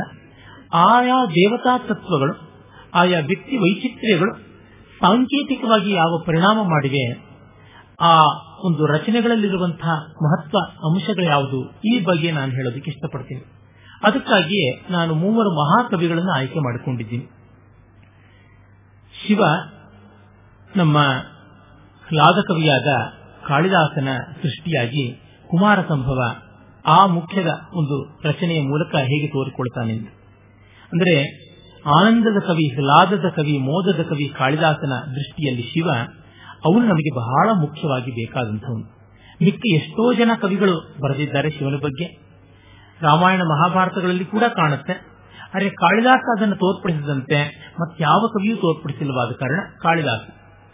ಮತ್ತು ರಾಮ ಆದಿಕವಿಯ ಅನಾದಿ ನಾಯಕನಾಗಿ ಕಾಣಿಸ್ತಾನೆ ಹೀಗಾಗಿ ವಾಲ್ಮೀಕಿಯ ರಾಮನನ್ನ ನಾನು ಪ್ರಧಾನವಾಗಿ ಇಟ್ಟುಕೊಳ್ತಾ ಇದ್ದೀನಿ. ಮತ್ತೆ ಇನ್ನ ಕೃಷ್ಣನಿಗೆ ನಮಗೆ ಇರುವುದೊಂದೇ ಶರಣ್ಯ, ವೇದ ಕವಿಯಾದ ವೇದವ್ಯಾಸರ ನಾಯಕ, ನಿರ್ವೇದ ನಾಯಕ ಕೃಷ್ಣ. ಹೀಗೆ ಹ್ಲಾದಕವಿ ಆದಿಕವಿ, ವೇದಕವಿ ಈ ಮೂವರು ಕವಿಗಳ ಕೃತಿಗಳ ನಾಯಕರಾಗಿ ನಮ್ಮ ಬದುಕಿಗೆ ಅವರು ಹೇಗೆ ಪ್ರಯೋಜನವಾಗುತ್ತಾರೆ? ಬದುಕನ್ನ, ಬದುಕಿನ ದೀಪವನ್ನ, ಅದರ ಬತ್ತಿಯನ್ನ ಮೀಂಟುವ ಕಾಯಕವನ್ನ ಅವರ ಚರಿತ್ರೆಗಳು ಹೇಗೆ ಮಾಡುತ್ತವೆ ಎನ್ನುವುದನ್ನು ನೋಡುವುದು. ಈ ಕಾರಣದಿಂದಲೇ ಈ ಉಪನ್ಯಾಸ ವಿಶೇಷವಾಗಿ ಸಾಧಕ ಪ್ರಯೋಜಕವಾದದ್ದು. ವಿಚಾರ, ಮಾಹಿತಿ ಇವುಗಳನ್ನು ಸಂಗ್ರಹ ಮಾಡುವವರಿಗೆ ಅಷ್ಟಾಗಿ ಪ್ರಯೋಜನಕಾರಿಯಲ್ಲ ಸಾಮಾನ್ಯವಾಗಿ ವಿಚಾರಕ್ಕೆ, ಮಾಹಿತಿಗೆ ಒಂದು ಮಟ್ಟದ ಅವಧಾರಣೆಯನ್ನು ಹಾಕಿ ಎಷ್ಟೋ ಭಾಷಣಗಳನ್ನು ಇದೇ ವೇದಿಕೆಯಲ್ಲಿ ನಾನು ಮಾಡಿದ್ದೇನೆ. ನಮ್ಮ ಭಾರತೀಯ ಸಂಸ್ಕೃತಿ ಪರಿಚಯದಲ್ಲಿ ಆ ರೀತಿಯಾದ ಮಾಹಿತಿಯ ಮಹಾಪುರ ಅನ್ನುವಂತೆ ಇತ್ತು ಅಂತ ಕೆಲವರು ಹೇಳಿದ್ದನ್ನು ಕೇಳಿದ್ದೀನಿ ನಾನು. ಆದರೆ, ಹಿಂದೊಮ್ಮೆ ಆನಂದಮಯ ಜೀವನಕ್ಕೆ ಭಾರತೀಯ ಮೌಲ್ಯಗಳು ಅನ್ನುವ ತೆರನಾದ ಭಾಷಣ ಮಾಡಿದಾಗ ಸಾಧಕೈಕ ದೃಷ್ಟಿಯನ್ನ ಗಮನದಲ್ಲಿಟ್ಟುಕೊಂಡಿದ್ದೆ. ಈ ಮೂರು ದಿವಸಗಳ ಭಾಷಣ ಕೂಡ ಹಾಗೆಯೇ ಸಾಧಕರಿಗೆ ಇವು ಹೇಗೆ ಪ್ರಯೋಜನಕಾರಿ ಅಂತ. ಅದರಿಂದ ಇಲ್ಲಿ ಉದ್ಧರಣಗಳ ಬಾಹುಳ್ಯ ಕಡಿಮೆ ಕೊಟೇಶನ್ಗಳು ಜಾಸ್ತಿ ಇರಲಾರವು. ಚಿಂತನೆ ಅದು ಬದುಕಿಗೆ ಅನ್ವಯವಾಗುವ ಬಗೆ ಅದನ್ನು ನೋಡುವಂತ ಪ್ರಯತ್ನ ಮಾಡ್ತಿದ್ದೀನಿ. ಇದನ್ನು ಈ ಆನುಪೂರ್ವಿಯಲ್ಲಿಯೇ ಯಾಕೆ ಇಟ್ಟುಕೊಂಡೆ ಅನ್ನೋದು ನಿಮಗೆ ಸ್ಪಷ್ಟವಾಗಿರಬಹುದು. ವ್ಯಕ್ತಿ, ಕುಟುಂಬ, ಸಮಾಜ, ಇದು ಒಂದು ವಿಕಾಸದ ನಿಶ್ರೇಣಿ. ಮತ್ತೆ ನಮಗೆ ತುಂಬಾ ನಿಕಟನಾಗಿರ್ತಕ್ಕಂಥ ವ್ಯಕ್ತಿ ಅಂತಂದ್ರೆ ನಾವೇ, ಇನ್ಯಾರೂ ಅಲ್ಲ. ನಮಗೆ ನಾವಲ್ಲದೆ ಇನ್ಯಾರೂ ಹತ್ತಿರದವರಲ್ಲ. ಆ ಕಾರಣದಿಂದಲೇ ನಮ್ಮನ್ನ ನಾವು ತಿದ್ದಿಕೊಂಡ್ರೆ ನಮ್ಮ ಕುಟುಂಬವೋ, ಸಮಾಜವೋ ತನ್ನಂತೆ ತಾನೇ ತಿದ್ದಲ್ಪಡುತ್ತದೆ ಎನ್ನುವುದು ಒಂದು ದೃಷ್ಟಿಯಾಗಿದೆ. ಮತ್ತೆ ಶಿವ ವಿಶೇಷತಃ ಧ್ಯಾನಶೀಲನಾದವನು. ರಾಮ ಒಂದು ಮಟ್ಟದ ಸೀಮಿತವಾದ ಚಟುವಟಿಕೆಯನ್ನು ಉಳ್ಳವನು, ಕೃಷ್ಣ ಮತ್ತು ವ್ಯಾಪಕವಾಗಿ ಉಳ್ಳವನು. ಈ ಒಂದು ದೃಷ್ಟಿಯು ಕೂಡ ಅಲ್ಲಿ ಕೆಲಸ ಮಾಡಿದೆ ಅಂತ ಅಂದುಕೋಬಹುದು. ಮೊದಲಿಗೆ ಶಿವನನ್ನ ಕುರಿತು ಆಲೋಚನೆ ಮಾಡೋದಿದ್ರೆ ವೇದಗಳಲ್ಲಿಯೇ ಶಿವನ ಉಲ್ಲೇಖ ಉಂಟು. ಶಿವ ಅನ್ನುವ ಹೆಸರು ವೇದಗಳಲ್ಲಿ ಇಲ್ಲ ಅಂತ ಕೆಲವರ ಭ್ರಮೆ, ಯಜುರ್ವೇದವೂ ವೇದವೇ ಅನ್ನುವುದನ್ನು ಅವರು ಮರೆತು ಬಿಟ್ಟಿದ್ದಾರೆ ಯಜುರ್ವೇದದಲ್ಲಿ ನಮ್ಮ ಶಿವಾಯಚ ಶಿವತರಾಯಚ ಅಂತೆಲ್ಲ ಹೇಳುವಾಗ ಶಿವ ಕಂಡೇ ಕಾಣಿಸ್ತಾನೆ ಮತ್ತೆ ರುದ್ರನ ಹೆಸರು ಅದಾಗಿದೆ ಅಂತ ಗೊತ್ತು. ಋಗ್ವೇದದಲ್ಲಿ ವಿಶೇಷವಾಗಿ ರುದ್ರನ ಹೆಸರಿನಲ್ಲಿ ಆ ಮಹಾದೇವನಿಗೆ ಬೇಕಾದಷ್ಟು ಸ್ತೋತ್ರ ತಂದಿದೆ. ಆತ ದೇದೀಪ್ಯಮಾನನಾದ ಶರೀರವುಳ್ಳವನು, ವೀರ ಯೋಧನಂತೆ ಕಾಣಿಸಿಕೊಳ್ಳುವವನು ಮತ್ತು ಚಿಕಿತ್ಸೆಯನ್ನು ಮಾಡಬಲ್ಲವನು, ಆರೋಗ್ಯವನ್ನ ಕೊಡಬಲ್ಲವನು, ಆಯುಷ್ಯವನ್ನ ಕೊಡಬಲ್ಲವನು ತೆರಿಗೆಯಬಲ್ಲವನು ಶಾಂತ ಘೋರ ಎರಡೂ ರೂಪಗಳಿಂದ ವಿಜೃಂಭಿಸಬಲ್ಲವನು ಅಂತೆಲ್ಲ ಇದೆ. ಈ ಮೂಲಕ ನಮಗೆ ಅಲ್ಲಿಯೇ ಶಿವನ ಬೀಜ ಏನು ಅಂತ ಗೊತ್ತಾಗಿದೆ. ಶಿವತತ್ವದ ಬೀಜ ಏನು ಅನ್ನೋದು ತಿಳಿದಿದೆ. ಇದನ್ನೇ ಮುಂದೆ ಕೂಡ ನಾವು ಕಾಣಬಹುದು. ಯಾಕೆ ಮಾತನ್ನ ನಾನು ವೇದಗಳಿಂದ ತೆಗೆದುಕೊಂಡೆ ಅಂದರೆ ತುಂಬಾ ಜನ ಶಿವ ದ್ರಾವಿಡ ದೇವತೆ ಅಂತ ಇಂಗ್ಲಿಷ್ನ ಶಿಕ್ಷಣದ ಮೂಲಕವಾಗಿ ತೆಗೆದುಕೊಂಡು ಬಂದ ಅಜ್ಞಾನವನ್ನ, ಅವಿವೇಕವನ್ನ ಹರಡುವುದುಂಟು. ವಸ್ತುತಃ ಶಿವ ಭಾರತೀಯ ದೇವತೆ. ದ್ರಾವಿಡ, ಆರ್ಯ ಅನ್ನುವ ವಿಭಾಗಗಳೇ ಅಬದ್ಧ ಅನ್ನುವುದನ್ನು ನಾವು ನೋಡಿದ್ದೀವಿ. ಮತ್ತೆ ಶಿವನ ಸ್ಥಾನ ಹಿಮಾಲಯ, ಅಪ್ಪಟ, ಆರ್ಯ ಸ್ಥಾನ ಅಂತ ಯಾವುದು ಕರಿತೀವಿ? ಆ ಉತ್ತರ ಭಾರತ. ದಕ್ಷಿಣ ಭಾರತದಲ್ಲಿ ಶಿವನ ಮೂಲ ಸ್ಥಾನ ಅನ್ನುವುದು ಇಲ್ಲೇ ಇಲ್ಲ ಅಂತ ಗೊತ್ತಾಗುತ್ತೆ. ಮತ್ತೆ ವಿಶೇಷವಾದ ಜ್ಯೋತಿರ್ಲಿಂಗಗಳೆಲ್ಲ ಹೆಚ್ಚಾಗಿರ್ತಕ್ಕಂಥದ್ದು ಉತ್ತರ ಭಾರತದಲ್ಲಿ. ದಕ್ಷಿಣ ಭಾರತದಲ್ಲಿ ಎರಡೇ. ಈ ದ್ರವಿಡ ಸ್ಥಾನ ಅಂತ ನೋಡಿದ್ರೆ ಅಲ್ಲಿ ಎರಡೇ. ಶ್ರೀಶೈಲ ಮತ್ತು ರಾಮೇಶ್ವರ. ಇನ್ಯಾವುದೂ ಅಲ್ಲ ಅಂತ. ಇವನ್ನೆಲ್ಲ ಅಪ್ರಬುದ್ಧತೆಯಿಂದ ಭಾರತವನ್ನ ಪೂರ್ವ, ಪಶ್ಚಿಮ, ಉತ್ತರ, ದಕ್ಷಿಣ ಅಂತೆಲ್ಲ ಒಡೆಯಬೇಕು ಅನ್ನುವ ಹುನ್ನಾರದಿಂದ ಮಾಡಿದ್ದು ಅಂತ ಗೊತ್ತಾಗುತ್ತದೆ. ಮತ್ತೆ ಶಿವನ ಲಿಂಗ ಪೂಜೆಯ ಬಗೆಗೂ ಬಗೆ ಬಗೆಯಾದ ವಿಕಾರಗಳನ್ನು ಎಬ್ಬಿಸಿದ್ದಾರೆ. ನಾವು ಅದಕ್ಕೆ ಸಂಕೋಚ ಪಡಬೇಕಾಗಿಲ್ಲ. ಲಿಂಗ ಅನ್ನುವುದಕ್ಕೆ ಲೀಂ ಶ್ಲೇಷಣೆ ಅನ್ನುವ ಧಾತುವಿನಿಂದ ಲಿಯತೆ ಇತಿ ಲಿಂಗ, ಲಯನಾಲ್ ಲಿಂಗಂ ಅನ್ನುವಂತಹ ಮಾತುಗಳನ್ನು ನಾವು ನೋಡ್ತೀವಿ. ಅಂದ್ರೆ ಯಾವುದು ಕರಗಲ್ಪಡುತ್ತದೆ ಯಾವುದು ಐಕ್ಯವಾಗುತ್ತದೆ, ಮತ್ತೆ ಯಾವುದನ್ನ ನೇರವಾಗಿ ಹೇಳೋಕ್ಕಾಗೋಲ್ಲ, ಅದಕ್ಕೆ ಲಿಂಗ ಅನ್ನೋದಕ್ಕೆ ಸೂಚನೆ ಅಂತ ಒಂದು ಅರ್ಥ ಇದೆ. ಪರತತ್ವ, ಬ್ರಹ್ಮತತ್ವವನ್ನ ವಾಚ್ಯವಾಗಿ ಹೇಳುವುದಕ್ಕೆ ಸಾಧ್ಯ ಇಲ್ಲ ಅದೆಂದಿದ್ದರೂ ಸೂಚ್ಯ, ಧ್ವನಿತ, ಮತ್ತು ಅದನ್ನ ಸಾಕ್ಷಾತ್ತಾಗಿ ತೋರಿಸೋಕ್ಕಾಗೋಲ್ಲ, ಪ್ರತ್ಯಕ್ಷವಾಗಿ ತೋರಿಸೋಕ್ಕಾಗೋಲ್ಲ, ಅಪರೋಕ್ಷವಾಗಿ ತೋರಿಸಬಹುದು. ಇಲ್ಲಿ ನೋಡಿ, ಅಪರೋಕ್ಷ ಅಂದ್ರೆ ಪ್ರತ್ಯಕ್ಷವೇ, ಪರೋಕ್ಷ ಅಲ್ಲದ್ದು ಅಪರೋಕ್ಷ. ಯಾಕೆ ಆ ಡಬಲ್ ನೆಗೆಟಿವ್ಸ್ ಅಂತಂದ್ರೆ ನೇರವಾಗಿ ನಾವು ಮಾಹಿತಿಯನ್ನ ಪಡೆಯಬಲ್ಲವಲ್ಲದೆ ಅನುಭವವನ್ನ ಪಡೆಯೋದಕ್ಕೆ ಸಾಧ್ಯ ಇಲ್ಲ. ಅನುಭವ ಧ್ವನಿತವಾಗಿ ಪರ್ಯಾಯ ರೂಪದಲ್ಲಿಯೇ ಬರಬೇಕು ಅನ್ನೋದಕ್ಕೆ ಆ ಕಾರಣ ಅಂತ. ಆಮೇಲೆ ಆದಿಭೌತಿಕ ಸ್ತರದಿಂದ ನೋಡಿದರೆ ಸೃಷ್ಟಿಯ ಸಂಕೇತವೇ ಆದಂತಹದ್ದು ಶಿವಲಿಂಗ ಅಂತ ಗೊತ್ತಾಗುತ್ತದೆ. ಪೇಗನ್ ಅಂತನ್ನುವಂತ ಯಾವ ಕ್ರೈಸ್ತೇತರ ಮತ ಅಂತೆಲ್ಲ ಜಗತ್ತಿನಲ್ಲಿವೆ.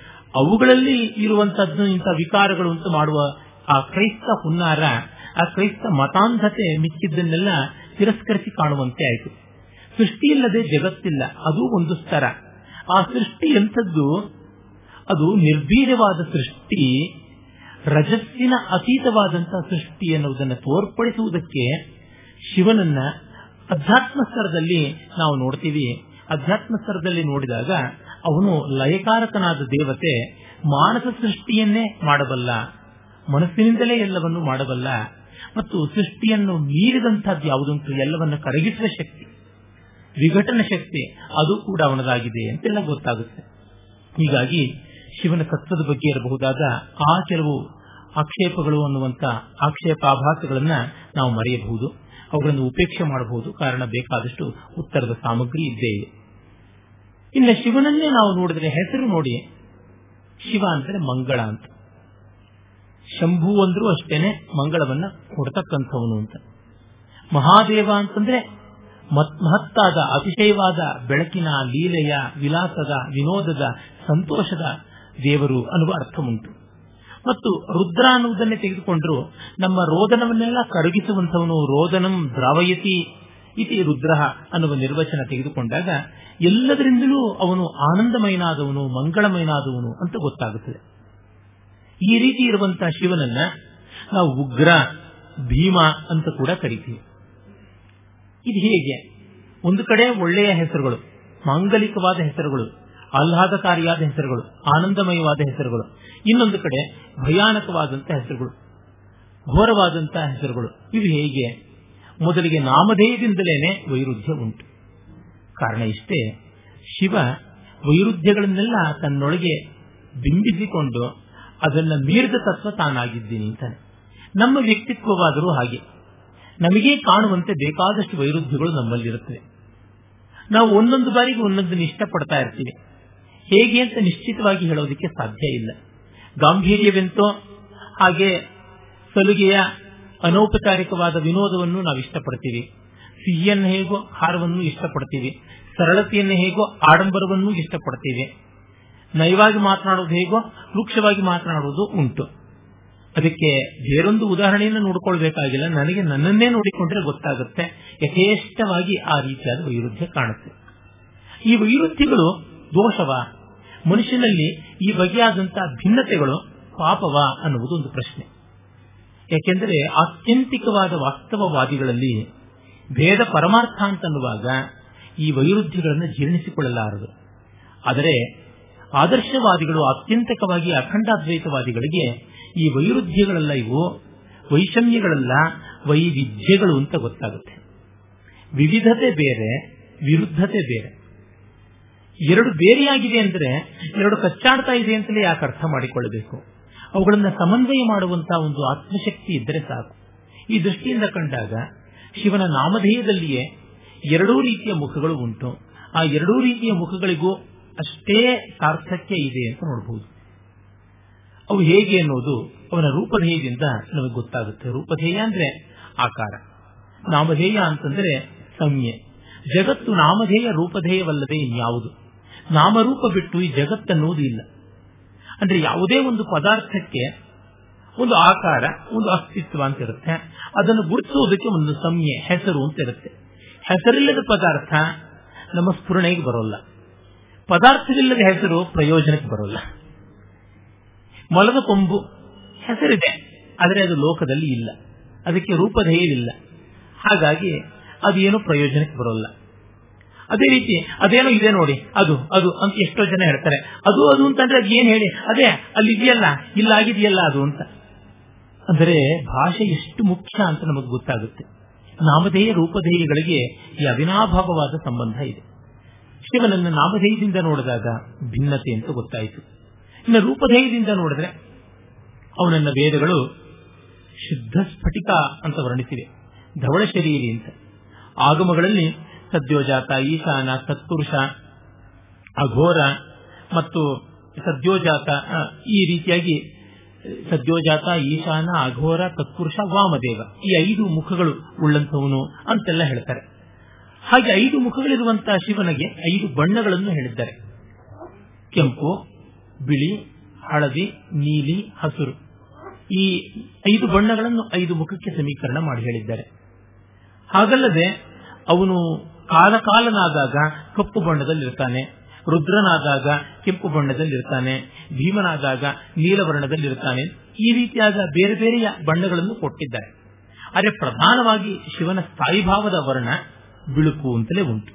ಧವಲ ಶರೀರಿ ಅಂತ. ನೀವು ಉತ್ತರ ಭಾರತದ ಕಾಂಗ್ರಾ, ರಜಪುಟಾಣಿ ಮೊದಲಾದ ಕಲಾ ಚಿತ್ರ ಪ್ರಕಾರದ ಯಾವುದು ಉಂಟು? ಚಿತ್ರಕಲಾ ಪ್ರಕಾರದ ಸ್ಕೂಲ್ಸ್ ಅಂತೀವಲ್ಲ? ಆ ಒಂದು ಪರಂಪರೆ ಅಲ್ಲಿ ನೋಡಿದ್ರೆ ನಿಮಗೆ ಆ ಮಿನಿಯೇಚರ್ ಪೇಂಟಿಂಗ್ಗಳಲ್ಲಿ ಚೆನ್ನಾಗಿ ಗೊತ್ತಾಗುತ್ತೆ ಧವಳಮಯ ಶರೀರಿಯಾಗಿ ಶಿವನನ್ನು ಚಿತ್ರಿಸುವಂತದ್ದಾಗಿರುತ್ತೆ ಇವನು ಮಾಡೋದು ನೋಡಿದ್ರೆ ತಮೋಗುಣದ ಕೆಲಸ ಅಂತೀವಿ. ಲಯಕಾರಕ ತಮೋಗುಣದ ಕೆಲಸ ಮಾಡುವವನು. ಅವನು ಬೆಳ್ಳಗಿದ್ದಾನಲ್ಲ, ಇದು ಎಂಥ ವೈರುಧ್ಯ? ಅದೇ, ವಿಷ್ಣುವನ್ನ ನೋಡಿದರೆ, ಆತ ಸತ್ವಮೂರ್ತಿ, ಸ್ಥಿತಿಕರ್ತ, ಅವನ ಬಣ್ಣ ನೋಡಿದರೆ ಕಪ್ಪು ಅಂತಂತೀವಿ. ಇದು ಹೇಗೆ ಸಾಧ್ಯ?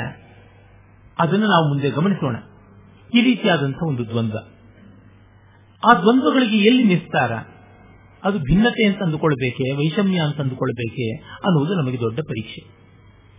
ಇಲ್ಲಿಂದ ಶುರು ಮಾಡೋಣ. ಬಣ್ಣ ನೋಡಿದಾಗ ನಮಗೆ ಗೊತ್ತಾಗುತ್ತೆ, ಎಲ್ಲ ವರ್ಣಗಳನ್ನೂ ತನ್ನೊಳಗೆ ಐಕ್ಯ ಮಾಡಿಕೊಳ್ತಕ್ಕಂಥದ್ದು ಕಪ್ಪು ಬಣ್ಣ. ಯಾವ ವರ್ಣವನ್ನೂ ತನ್ನೊಳಗೆ ಸೇರಿಸಿಕೊಳ್ಳದೆ ಇರತಕ್ಕಂಥದ್ದು ಬಿಳಿ ಬಣ್ಣ. ಸಾಮಾನ್ಯ ಭೌತಶಾಸ್ತ್ರದಿಂದ ಗೊತ್ತಾಗುತ್ತೆ. ಬಿಳಿ ಅಂದ್ರೆ ಎಲ್ಲ ಬಣ್ಣಗಳನ್ನು ಪ್ರತಿಫಲನ ಮಾಡುವುದು. ಕಪ್ಪಂದ್ರೆ ಎಲ್ಲ ಬಣ್ಣಗಳನ್ನು ಹೀರಿಕೊಳ್ತಕ್ಕಂಥದ್ದು ಅಂತ. ಶಿವ ಯಾವ ಒಂದು ಹೊರಗಿನ ವಸ್ತುವಿನಿಂದಲೂ ಕೂಡ ವಿಚಲಿತವಾಗೋದಿಲ್ಲ. ಯಾವುದನ್ನು ತನ್ನ ಒಳಕ್ಕೆ ತಂದುಕೊಳ್ಳೋದೇನೇ ಇಲ್ಲ. ಯಾವುದರಿಂದಲೂ ಅವನು ಡಿಸ್ಟರ್ಬ್ ಆಗದೆ ಉಳಿತಾನೆ. ನಾವು ಮತ್ತೆ ವಿಜ್ಞಾನದ ಪರಿಭಾಷೆಯಲ್ಲಿ ಹೇಳೋದಿದ್ರೆ, ಇದನ್ನು ಅಡಿಯಬ್ಯಾಟಿಕ್ ಸಿಸ್ಟಮ್ ಅಂತ ಇನ್ಸುಲೇಟ್ ಮಾಡಿಕೊಂಡು ಬಿಟ್ಟಿದ್ದಾನೆ. ಯಾವುದರಿಂದಲೂ ವಿಕಾರ ಇಲ್ಲದೆ ಇರುವಂತದ್ದು ಅದೇ ವಿಷ್ಣು, ಕಪ್ಪು ಅಂತಂದವಲ್ಲ, ಶ್ಯಾಮ, ಎಲ್ಲವನ್ನೂ ಸ್ವೀಕರಿಸ್ತಾನೆ, ಎಲ್ಲವನ್ನೂ ಜೀರ್ಣಿಸಿಕೊಳ್ತಾನೆ. ಅದು ಐಸೋಥರ್ಮಲ್ ಸಿಸ್ಟಮ್ ಎರಡೂ ಕೂಡ ಪ್ರಪಂಚಕ್ಕೆ ಬೇಕೇ ಬೇಕಾಗಿರುವಂಥದ್ದು. ಸ್ವಸ್ಥತೆಯನ್ನು ಅಲುಗಿಸದ ಜಗದಾಸ್ಥೆಯೊಂದು ಗುಣ, ಆಸ್ಥೆಯನ್ನು ಕುಂದಿಸದ ತಾಟಸ್ಥ್ಯ ಒಂದು. ನಷ್ಟ ಲಾಭಗಳಲ್ಲಿ ಲಘುಹಾಸ್ಯ ನಯವೊಂದು ಅವಶ್ಯಕವೋ ಮಂಕುತಿಮ್ಮ ಅಂತ ಡಿ ವಿಜಿ ಹೇಳ್ತಾರೆ. ನಮ್ಮ ನೆಮ್ಮದಿಯನ್ನ ಹದಗೆಡಿಸದೇ ಇರುವಷ್ಟು ಮಟ್ಟಿಗೆ ಲೋಕದಲ್ಲಿ ತೊಡಗಿಕೊಳ್ಳಬೇಕು. ಸ್ವಸ್ಥತೆಯನ್ನು ಅಲುಗಿಸದ ಜಗದಾಸ್ತೆ. ಆದರೆ ಲೋಕದ ಆಸ್ತಿಯನ್ನ ಕುಂದಿಸದೇ ಇರುವಷ್ಟರ ಮಟ್ಟಿಗೆ ತಾಟಸ್ಥ್ಯವನ್ನ ನಿಯಂತ್ರಣ ಮಾಡಿಕೊಳ್ಳಬೇಕು. ಅದೇ ಅಯ್ಯೋ, ಅದನ್ನೇನ್ ನೋಡೋದು, ಇದನ್ನೇನ್ ನೋಡೋದು ಅಂತ ಇಲ್ಲದೆ ನಾವು ನೋಡಬೇಕು, ಆದರೆ ನಾವು ಉಳಿಯಬೇಕು. ಈ ರೀತಿಯಾದ ದ್ವಂದ್ವ, ಸಮನ್ವಯ ಮಾಡಿಕೊಳ್ಳುವಂಥದ್ದು. ಶಿವ ಹಾಗೆ ಎರಡನ್ನೂ ಮಾಡ್ತಾ ಇದ್ದಾನೆ. ಶುದ್ಧ ಸ್ಫಟಿಕ ಶರೀರಿಯಾಗಿ ಅವನು ಯಾವುದಕ್ಕೂ ಅಂಟಿಕೊಳ್ಳದೆ, ಯಾವುದನ್ನೂ ಸೇರಿಸದೇ ಇದ್ದಾನೆ. ಕಾಲ ಕಾಲನಾಗಿ ಕಪ್ಪು ಬಣ್ಣದಿಂದ ಇದ್ದು ಎಲ್ಲವನ್ನೂ ನುಂಗಬಲ್ಲವನು ಆಗಿದ್ದಾನೆ. ಅರೆ ಸ್ಥಾಯಿಭಾವವಾಗಿ ಅವನು ಬಿಳುಪನ್ನ ಇಷ್ಟಪಡ್ತಾನೆ. ಬಿಳುಪಿನ ಬಣ್ಣದವನಾಗಿದ್ದಾನೆ. ಅದು ಯಾಕೆ ಅಂದ್ರೆ ಲಯ ಅನ್ನುವುದು ತಮಸ್ಸಿನ ಕೆಲಸ ಅಲ್ಲ, ಅದು ಸತ್ವವೂ ಹೌದು ಅಂತ ನಾವು ತೋರಿಸೋದು. ಲಯ ಅಂದ್ರೆ ನಾಶ ಅಂತ ಅರ್ಥ ಅಲ್ಲ. ತುಂಬಾ ಜನ ಲಯ ಅನ್ನೋ ಶಬ್ದಕ್ಕೆ ಅರ್ಥ ನಾಶ ಅಂತಾರೆ. ಲಯ ಅನ್ನುವುದಕ್ಕೆ ಕರಗುವಿಕೆ ಅಂತ. ಕರಗುವಿಕೆ ನಾಶವಲ್ಲ, ನಮ್ಮ ಇಂದ್ರಿಯಗಳಿಗೆ ಗೋಚರವಾಗದೇ ಇರುವಿಕೆ. ತಿರೋಧಾನ ಅಂತ ಕರೀತಾರೆ. ತಿರೋಧಾನ ಅಂದ್ರೆ ಮಾಯವಾಗುವುದು ಕಣ್ಣಿಗೆ ಕಾಣಿಸದಂತೆ ಹೋಗುವುದು ನೀರಿನಲ್ಲಿ ಸಕ್ಕರೆ ಹಾಕಿದ್ರೆ ಕರಗಿತು ಅಂದ್ರೆ ಸಕ್ಕರೆ ಇಲ್ಲ ಅಂತಲ್ಲ. ರುಚಿ ನೋಡಿದ್ರೆ ಗೊತ್ತಾಗುತ್ತೆ. ಕಣ್ಣಿಗೆ ಕಾಣ್ತಾ ಇದ್ದ ಸಕ್ಕರೆ, ಕೈಗೆ ಸಿಗುತ್ತಾ ಇದ್ದ ಸಕ್ಕರೆ, ಈಗ ಕಣ್ಣಿಗೆ ಕಾಣಿಸ್ತಾ ಇಲ್ಲ, ಕೈಗೆ ಸಿಗುತ್ತಾ ಇಲ್ಲ, ಆದರೆ ನಾಲಿಗೆ ಗೋಚರವಾಗುತ್ತೆ. ಒಂದು ಇಂದ್ರಿಯಕ್ಕೆ ಕಾಣದೇ ಇದ್ರೆ ಮತ್ತೊಂದು ಇಂದ್ರಿಯಕ್ಕೆ ಕಾಣುತ್ತೆ. ಅಥವಾ ಈ ಸ್ಥೂಲೇಂದ್ರಿಯಗಳಿಗೆ ಕಾಣದೇ ಇದ್ರೆ ಸೂಕ್ಷ್ಮೇಂದ್ರಿಯಗಳಿಗೆ ಕಾಣುತ್ತದೆ. ಈ ದೃಷ್ಟಿಯಿಂದ ಕಂಡಾಗ ಪ್ರಳಯ ಕಾಲದ ಪ್ರಪಂಚ ಏನಾಗಿತ್ತು? ಅದು ಸೂಕ್ಷ್ಮವಾಗಿ ಇತ್ತು, ನಮಗೆ ಗೋಚರವಾಗಲಿಲ್ಲ ಅಂತ. ಪ್ರಳಯ ಅನ್ನುವುದು it is a stage before any other stage existed ಅಂತ ಅನ್ಬೇಕು. ಈ ಕಾರಣದಿಂದ ಶಿವ ಅದನ್ನು ಸತ್ವ ಸ್ವರೂಪಿಯಾಗಿ ಮಾಡ್ತಾ ಇದ್ದಾನೆ. ಅದನ್ನು ನಾವು ನಮ್ಮ ಬದುಕಿನಲ್ಲಿ ಹೇಗೆ ನೋಡಬಹುದು ನಾವು ಯಾವುದೇ ಒಂದು ಕೆಲಸವನ್ನು ವಿಘಟನೆ ಮಾಡುವುದಿದ್ರೆ, ಯಾವುದೋ ಒಂದು ಮನೇನ ಹೊಡಿತೀವಿ ಅಂತಂದ್ರೆ, ಒಳ್ಳೆ ಬಂಗಾರದಂತ ಮನೇನ ಹೊಡಿತಾ ಇದ್ದಾನಲ್ಲ ಅಂತ ಅಂದುಕೊಂಡ್ರೆ ಇಲ್ಲ. ಅದರೊಳಗೆ ಏನೋ ಲೋಪ ಇತ್ತು, ಏನೋ ದೋಷ ಇತ್ತು, ಏನೋ ಕುಂದು ಕೊರತೆ ಇತ್ತು. ಮತ್ತೊಂದು ಒಳ್ಳೆಯ ಚೆನ್ನವಾದ ಮನೆಯನ್ನ ಕಟ್ಟೋದಕ್ಕೆ ಮಾಡಿದ್ದು. ಈ ಕಾಲದ ರಿಯಲ್ ಎಸ್ಟೇಟ್ ಅಲ್ಲಿ ಗೊತ್ತಿದೆ, ಕಟ್ಟಿದ ಮನೆಗಿಂತ ಖಾಲಿ ಸೈಟಿಗೆ ಬೆಲೆ ಜಾಸ್ತಿ ಅಂತ. ಯಾಕೆಂದ್ರೆ ಖಾಲಿತನಕ್ಕೆ ಬಯಲಿಗೆ ಬೆಲೆ ಹೆಚ್ಚು. ಚಾಯ್ಸ್ ಇರುತ್ತೆ ಬಗೆ ಬಗೆಯ ರೀತಿಯಲ್ಲಿ ಏನನ್ನೂ ಮಾಡಿಕೊಳ್ಳಬಹುದಾದ ಸಾಧ್ಯತೆ ಹೆಚ್ಚು. ಅಂದ್ರೆ ಮುಂದಿನ ನಿರ್ಮಾಣದ ಕಲ್ಪನೆ ಇದ್ದವನಿಗೆ ಇಂದಿನ ಲಯ ಸಂಕಟಕಾರಿ ಆಗುವುದಿಲ್ಲ. ನಾವಾದರೂ ಯಾವುದನ್ನೇ ಒಂದನ್ನ ನಿರ್ದಯವಾಗಿ ಬೇಡ ಅಂತ ಬಿಡ್ತಾ ಇದ್ದೀವಿ ಅಂತಂದ್ರೆ ಅದು ಒಳ್ಳೆಯ ರೂಪವನ್ನು ಪಡೆಯೋದಿಕ್ಕೆ ಆ ತಿರಸ್ಕಾರವ ಅಂತ ನೋಡಿಕೊಳ್ಳಬೇಕು. ನಮ್ಮ ಮಕ್ಕಳಿಗಾದ್ರೂ ಅಷ್ಟೇ ನಾವು ಕಠೋರವಾಗಿ ನಡ್ಕೊಳ್ತಾ ಇದ್ದೀವಿ ಅಂತಂದ್ರೆ ಅದು ಅವರ ಅಭ್ಯುದಯಕ್ಕಾಗಿ ಪರಿಣಮಿಸ್ತಾ ಇದೆ ಅನ್ನೋದು ನಮಗೂ ಅವರಿಗೂ ಅನುಭವಕ್ಕೆ ಬರ್ತಾ ಇದ್ರೆ ಆ ಸಮಸ್ಯೆ ಇರೋದಿಲ್ಲ. ಒಂದು ಕಡೆ ಮಹಾಬ್ರಾಹ್ಮಣದಲ್ಲಿ ಬಹಳ ಚೆನ್ನಾಗಿ ದೇವರು ಅವರು ಹೇಳ್ತಾರಲ್ಲ ಈ ಹಿಂದೆ ಈ ವೇದಿಕೆಯಲ್ಲಿ ಅದರ ಬಗ್ಗೆ ಮಾತನಾಡಿದ್ದು ಆಗಿತ್ತು. ಪ್ರಳಯ ಪ್ರಳಯ ಆಗುತ್ತೆ ಅಂತ ನಾವು ಒದ್ದಾಡ್ತೀವಿ. ಅದರಾಚೆಗೆ ಬಹಳ ಒಳ್ಳೆ ಸೃಷ್ಟಿ ಇದೆ ಅಂತ ನಾವು ಯಾಕೆ ಯೋಚನೆ ಮಾಡೋದಿಲ್ಲ. ವಿಶ್ವಾಮಿತ್ರನಿಗೆ ಮುಂದೆ ಒಂದು ದೊಡ್ಡ ಋಷಿತ್ವ ಬರುತ್ತದೆ, ಗಾಯತ್ರಿ ಮಂತ್ರ ಭೂಮಿಗೆ ಅವತರಿಸುತ್ತದೆ ಅನ್ನೋದು ನಮಗೆ ಗೊತ್ತಾಗ್ತಾ ಇದ್ದರೆ, ವಸಿಷ್ಠರಿಗೆ ಕಾಣ್ತಾ ಇದೆ. ಅವರಿಗೆ ಶೋಕ ಇಲ್ಲ. ಆದರೆ ಅರುಂಧತಿ ದೇವಿಗೆ ಆಶ್ರಮದಲ್ಲಿ ರಕ್ತಪಾತ ಆಗುತ್ತದೆ ಅನ್ನೋದು ಒಂದು ಚಿಂತೆ. ಭವಿಷ್ಯತ್ತಿನ ಮಂಗಳ ನಮ್ಮ ಮನಸ್ಸಿನಲ್ಲಿ ನಿಶ್ಚಲವಾಗಿದ್ದರೆ ನಿಶ್ಚಿತವಾಗಿದ್ದರೆ ವರ್ತಮಾನದ ವ್ಯಭಿಚಾರಿ ಭಾವವಾಗಿ ಬಂದು ಹೋಗತಕ್ಕಂಥ ಅಮಂಗಳ ಅಥವಾ ಅಮಂಗಳಾಭಾಸಕ್ಕೆ ನಾವು ಚಿಂತೆ ಮಾಡಬೇಕಾಗಿಲ್ಲ. ನಮಗೆ ನಾವು ಏನ್ ಮಾಡ್ತೀವಿ ಅನ್ನೋದು ಚೆನ್ನಾಗಿ ಗೊತ್ತಿದ್ದಾಗ ಲೋಕ ಸಾವಿರ ರೀತಿಯಲ್ಲಿ ಅಂದರೂ ನಮಗೇನು ಬೇಸರ ಆಗೋದಿಲ್ಲ. ಈ ಒಂದು ಆತ್ಮಸ್ಥೈರ್ಯ, ಶಿವನ ಲಯ, ಆ ಲಯದ ಹಿಂದಿರತಕ್ಕಂಥ ಸತ್ವದ ವರ್ಣದಲ್ಲಿ ಇದೆ. ಆ ಕಾರಣದಿಂದಲೇ ನೋಡಿ, ಅವನು ಬೆತ್ತಲೆಯು ತಿರುಗುತ್ತಾನೆ ಸ್ಮಶಾನದಲ್ಲಿಯೂ ಕುಣಿತಾನೆ, ಹಾವುಗಳನ್ನು ಹಾಕೊಳ್ತಾನೆ ಬೂದಿಯನ್ನು ಬಳಕೊಳ್ತಾನೆ, ಭಿಕ್ಷೆಯನ್ನು ಎತ್ತುತ್ತಾನೆ, ವಿರೂಪಾಕ್ಷನೂ ಆಗಿರ್ತಾನೆ. ಇದೆಲ್ಲ ಯಾಕೆ ಅಂದ್ರೆ ಅದರ ಪರಮಾರ್ಥ ಏನು ಅಂತ ಗೋಚರವಾಗಿದೆ. ನಮಗೆ ಅದು ನಿಶ್ಚಯವಾದ ಮೇಲೆ ಇನ್ನೊಬ್ಬರನ್ನ ಒಪ್ಪಿಸಬೇಕು, ಮೆಚ್ಚಿಸಬೇಕು ಅಂತ ಅನ್ನೋದು ಬರುವುದೇ ಇಲ್ಲ. ಭೈರಪ್ಪನವರು ಹೇಳ್ತಾ ಇರ್ತಾರೆ, ಎಷ್ಟೋ ಬಾರಿ ಹೇಳಿದ್ರುಂಟು ಕಾದಂಬರಿ ಬರೆಯುವಾಗ ನನಗೆ ಯಾವ ಓದುಗರು ಕಣ್ಣೆದುರಿರೋದಿಲ್ಲ. ನನಗೆ ಅದು ರಸತ್ವದ ಒಂದು ಆನಂದವನ್ನು ಕೊಡಬೇಕು. ರಸದ ಮಟ್ಟದ ಸಂತೋಷವನ್ನು ಕೊಡಬೇಕು. ನನಗೆ ಬರೆಯುವಾಗ ಅದು ರಸದ ಮಟ್ಟದ ಸಂತೋಷ ಕೊಟ್ಟರೆ ಯಾವುದೇ ಓದುಗನಿಗೂ ಅದು ಕೊಡಬೇಕು, ಕೊಡುತ್ತೆ ಅನ್ನುವಂಥದ್ದು. ಇಷ್ಟು ಆ ಒಂದು ಆತ್ಮ ಪ್ರತ್ಯಯ ಎಂಥದ್ದು, ಆ ನಿಷ್ಕರ್ಷೆ ಎಂಥದ್ದು. ಶಿವ ಆ ರೀತಿಯಾದ ನಿಷ್ಕರ್ಷೆ. ದ್ವಂದ್ವಗಳಿರಲಿ ತೊಂದರೆ ಇಲ್ಲ. ಆ ದ್ವಂದ್ವಗಳ ಆಚೆಗೆ ಒಂದು ಸಮನ್ವಯ, ಅದು ನಮ್ಮೊಳಗಿದ್ದೇ ಇದೆಯಲ್ಲ ಅನ್ನುವ ಭಾವ. ಹೀಗೆ ಬಣ್ಣದಿಂದಲೇ ನಮಗೆ ಶಿವನ ಆ ಒಂದು ದ್ವಂದ್ವ ದ್ವಂದ್ವಾತೀತವಾದಂತಹ ಒಂದು ಸಮನ್ವಯವನ್ನು ನೋಡ್ತೀವಿ. ಮತ್ತೆ ಕೇಶಾದಿಪಾದ ಅಂತ ನೋಡೋಣ. ಬಣ್ಣ ಆದ್ಯ ಅಂತ. ಈಗ ತಲೆಯಿಂದ ಪಾದದವರೆಗೆ ನೋಡೋಣ. ಆತ ಜಟೆ ಕಟ್ಟಿಕೊಂಡಿದ್ದಾನೆ. ಜಟೆ ಯಾವುದರ ಸಂಕೇತವಾಗಿದೆ? ಅವನು ಹೇಳಿ ಕೇಳಿ ದಕ್ಷಿಣಾಮೂರ್ತಿಯಾಗಿ ವಟವೃಕ್ಷದ ಕೆಳಗೆ ಕೂತವನಲ್ಲ. ವಟವೃಕ್ಷದ ಜಟ, ವಟವೃಕ್ಷದ ಬೀಳಲು ಹೇಗೋ ಹಾಗೆ ಅವನ ತಲೆಯಿಂದ ಆ ಬೀಳಲು ಬಂದಿರತಕ್ಕಂಥದ್ದು. ಆ ಜಟೆಗಳು. ಅವನನ್ನ ವ್ಯೋಮಕೇಶ ಅಂತಲೂ ಕರೀತಾರೆ. ತಲೆ ಅಂದ್ರೆ ಆಕಾಶವೇ ಅದು, ಇನ್ನೇನು ಅಲ್ಲ. ತಲೆ ಕೂದಲು ಅಂದ್ರೆ ಆಕಾಶವೇ, ವ್ಯೋಮವೇ ಕೇಶವಾಗಿರುವುದು. ಏನಿಲ್ಲ ಸಂಕೇತ? ಆಕಾಶ ಶಬ್ದಗುಣಕ ಅಂತ ನೈಯಾಯಿಕರೆಲ್ಲ ಹೇಳ್ತಾರೆ. ಶಬ್ದಗುಣಕ ಆಕಾಶಂ ಅಂತ ನಮ್ಮಲ್ಲಿ ಎಲ್ಲರೂ ಅದನ್ನು ಒಪ್ಪಿಕೊಳ್ತಾರೆ. ಈ ಶಬ್ದದಲ್ಲಿಯೇ ಎಲ್ಲವೂ ಅಡಗಿದೆ. ಮತ್ತು ಈ ಆಕಾಶ ಸಕಲ ವಾಂಗ್ಮಯದ, ಸಕಲ ವಿಚಾರದ ಅವಕಾಶ ಅಂತ ಗೊತ್ತಾಗುತ್ತದೆ. ಶಿವನ ತಲೆಯಲ್ಲಿ ಇರುವುದು ಜ್ಞಾನ. ಅದು ಬಿಟ್ಟು ಇನ್ನೇನು ಅಲ್ಲ. ಎಲ್ಲ ಜ್ಞಾನವು ಶಬ್ದರೂಪವಾಗಿಯೇ ನಮಗೆ ಗೋಚರವಾಗುವಂಥದ್ದು. ಯಾಕೆಂದ್ರೆ ಪಂಚಭೂತಗಳಲ್ಲಿ ಹಿರಿಯದಾದದ್ದು ಆಕಾಶ. ಆಕಾಶದ ಗುಣ ಶಬ್ದ. ಅಲ್ಲಿಂದ ಮಿಕ್ಕದ್ದೆಲ್ಲ. ನಮ್ಮ ಜ್ಞಾನ ಸ್ಪರ್ಶದ್ದಾಗಿರಬಹುದು ಗಂಧದ್ದಾಗಿರಬಹುದು ರಸದ್ದಾಗಿರಬಹುದು ಅಥವಾ ರೂಪದ್ದಾಗಿರಬಹುದು ಇವೆಲ್ಲ ಕಡೆಗೆ ಆಕಾಶದ ಶಬ್ದದಲ್ಲಿಯೇ ಪರ್ಯವಸಾನವಾಗುತ್ತದೆ ಅಂತ ಗೋಚರವಾದಾಗ ನಮಗೆ ತಿಳಿಯುತ್ತೆ, ಅವನು ಶಬ್ದವನ್ನ ತನ್ನ ತಲೆಯಲ್ಲಿ ತುಂಬಿಕೊಂಡವನು.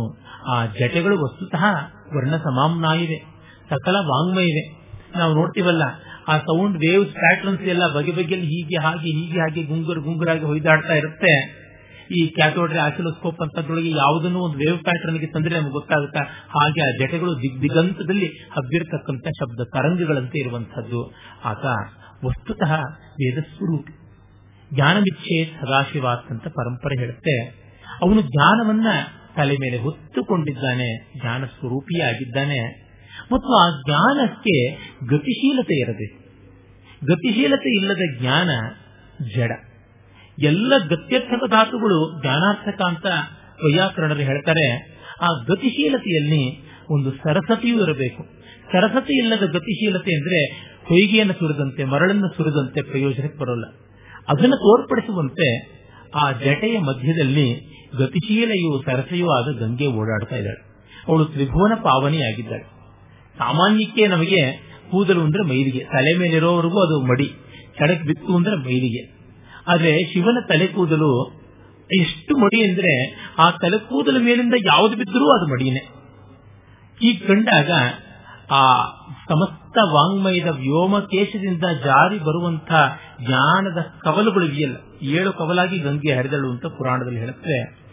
ಆ ಏಳು ಕವಲಾಗಿ ಹರಿದ ಗಂಗೆ ಅಷ್ಟೇ ಪಾವನೆಯಾಗಿದ್ದಾಳೆ, ಯಾರನ್ನೂ ಕೂಡ ಪವಿತ್ರರನ್ನಾಗಿ ಮಾಡಬಲ್ಲಂಥವಳು ಆಕೆ ಅಂತ ಗೊತ್ತಾಗುತ್ತದೆ. ಮತ್ತು ಜ್ಞಾನದ ನೈರಂತರ್ಯ, ನಿರಂತರವಾದ ಪ್ರವಾಹಶೀಲತೆ ಮತ್ತು ರಸಮಯತೆ ಅದೆರಡಕ್ಕೂ ಕೂಡ ಸಂಕೇತವಾಗಿದೆ ಹೀಗೆ ಆ ವ್ಯಕ್ತಿಯಲ್ಲಿ ಜ್ಞಾನದ ಪಾರಮ್ಯ ಇದ್ದರೆ ಇನ್ಯಾವ ದ್ವಂದ್ವಗಳು ಬಂದರೂ ಜೀರ್ಣ ಆಗುತ್ತದೆ.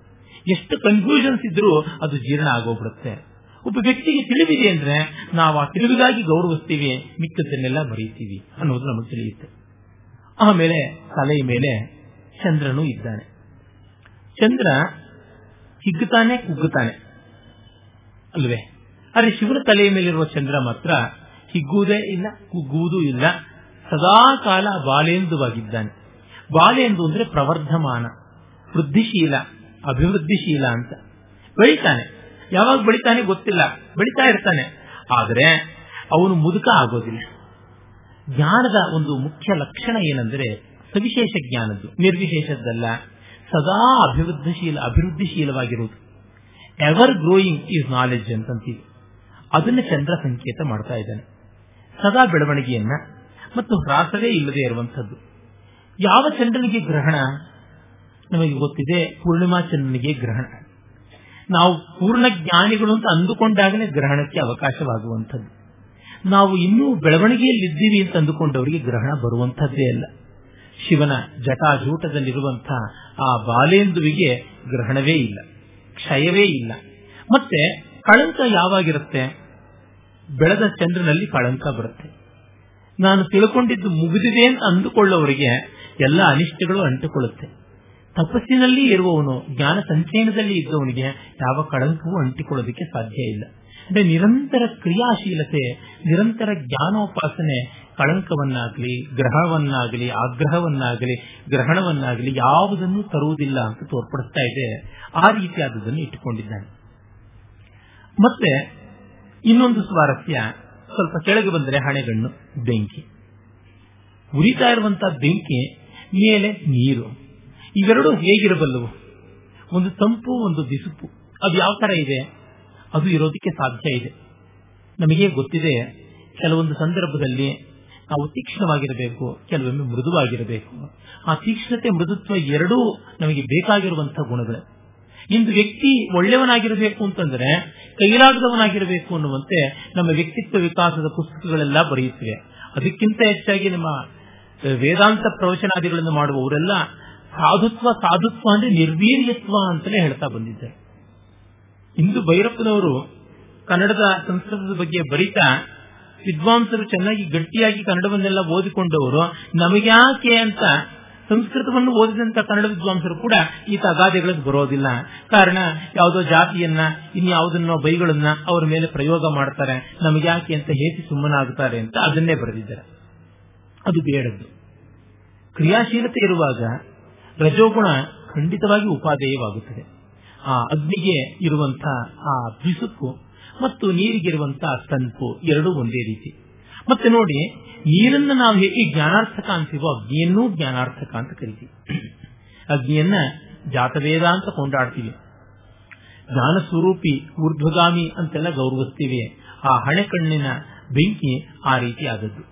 ಅಂದರೆ ಜ್ಞಾನಕ್ಕೆ ಒಂದು ಖಂಡನಾತ್ಮಕವಾದ ದೃಷ್ಟಿ ಮತ್ತೊಂದು ಮಂಡನಾತ್ಮಕವಾದ ದೃಷ್ಟಿ, ಒಂದು ಶಾಂತವಾದ ದೃಷ್ಟಿ, ಒಂದು ಘೋರವಾದ ದೃಷ್ಟಿ ಎರಡೂ ಇರೋದಕ್ಕೆ ಸಾಧ್ಯ. ನಾವು ಮೃದುವಾಗಿರುವಂತಹದ್ದೇ ವಿದ್ಯೆ ಅಂತ ಅಂದುಕೊಂಡ್ರೆ ಅಲ್ಲ. ಮಿಲಿಟರಿ ಎಂಜಿನಿಯರಿಂಗೂ ವಿದ್ಯೆನೆ, ಸೈನಿಕನ ಕತ್ತಿಯಾಡಿಸುವಿಕೆಯೂ ವಿದ್ಯೆನೆ, ಸಂಗೀತಗಾರನ ವೀಣಾವಾದನವೂ ವಿದ್ಯೆನೆ. ಹೀಗಾಗಿ ವಿದ್ಯೆಯಲ್ಲಿ ಕೋಮಲತೆ, ಕರ್ಕಶತೆ ಎನ್ನುವುದು ತನ್ನಂತೆ ತಾನೇ ಮೇಲು ಕೀಳಿನ ಸಂಕೇತ ಅಲ್ಲ. ಇಟ್ಟಿಗೆಗಳನ್ನ ಹೊರತಕ್ಕಂತ ಹೊರಟ ಕೈಗಳು ಹೇಗೆ, ಕೆಲಸ ಮಾಡತಕ್ಕಂತ ಕೈಗಳು ಹಾಗೆ ಮಕ್ಕಳನ್ನು ನೋಡ್ಕೊಳ್ತಕ್ಕಂಥ ದಾದಿಯರ ಮೃದುವಾದ ಕೈಗಳು ಅಷ್ಟೇ ಕಾರ್ಯಶೀಲವಾದಂತಹ ಕೈಗಳು. ಇದರೊಳಗೆ ಅದರೊಳಗೆ ವ್ಯತ್ಯಾಸ ಇಲ್ಲ.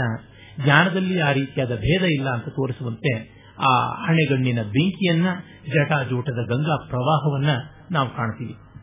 ಮತ್ತೆ ಇನ್ನಷ್ಟು ಕೆಳಗೆ ನಾವು ಬಂದಾಗ ನಮಗೆ ಆತನ ಕೊರಳಲ್ಲಿರುವ ವಿಷ ಗೊತ್ತಾಗುತ್ತೆ. ಬೆಳ್ಳಗಿರುವ ಮೈಗೆ ಕಪ್ಪಗಿರುವಂತಹ ವಿಷ ಗಂಟ್ಲಲ್ಲಿದೆ. ಅಂದರೆ ಕೆಡುಕು ನನಗೆ ಗೊತ್ತಿಲ್ಲ ಅಂತಲ್ಲ, ನಾನು ಅದನ್ನು ನಿಯಂತ್ರಣದಲ್ಲಿ ಇಟ್ಟುಕೊಂಡಿದ್ದೀನಿ ಅಂತ. ಅಪ್ಪ ದೀಕ್ಷಿತ್ ಹೇಳ್ತಾರೆ, ವಿದ್ವಾಂಸನಾದವನು ಒಳಿತು ಕೆಡುಕುಗಳನ್ನು ಎಲ್ಲವನ್ನೂ ಗಮನಿಸಿ, ಒಂದು ಸಂಗತಿಯ ಕೆಡುಕನ್ನ ಅರ್ಥ ಮಾಡಿಕೊಂಡು ಗಂಟಲ್ಲಿ ಇಟ್ಟುಕೊಳ್ತಾನೆ, ಒಳಿತನ್ನ ತಲೆಯ ಮೇಲೆ ಪ್ರಕಾಶನ ಮಾಡ್ತಾನೆ ಒಂದು ಕೆಲಸದಲ್ಲಿ, ಒಟ್ಟಂದದಲ್ಲಿ ಆದಂತ ಒಳಿತು ಕಡೆಗೆ ಬರ್ಪ ಲೇಸು ಅಂತ ರಾಘವ ಅಂತ ಹೇಳ್ತಾನಲ್ಲ, ಅದು ಎಂಡ್ ಪ್ರಾಡಕ್ಟ್ನಲ್ಲಿ ಪ್ಲಸ್ ಅಲ್ಲಿರಬೇಕು. ಸಿಗ್ಮಾ ಪ್ಲಸ್ ಅಂತ ಕರೀತಾರೆ ಸ್ಟಾಟಿಸ್ಟಿಕ್ಸ್ ಅಲ್ಲಿ. ಸಿಗ್ಮಾ ಪ್ಲಸ್ ಇದೆಯಾ? ತಲೆ ಮೇಲೆ ಬೆರೆಸು. ಅದು ಇಲ್ವಾ?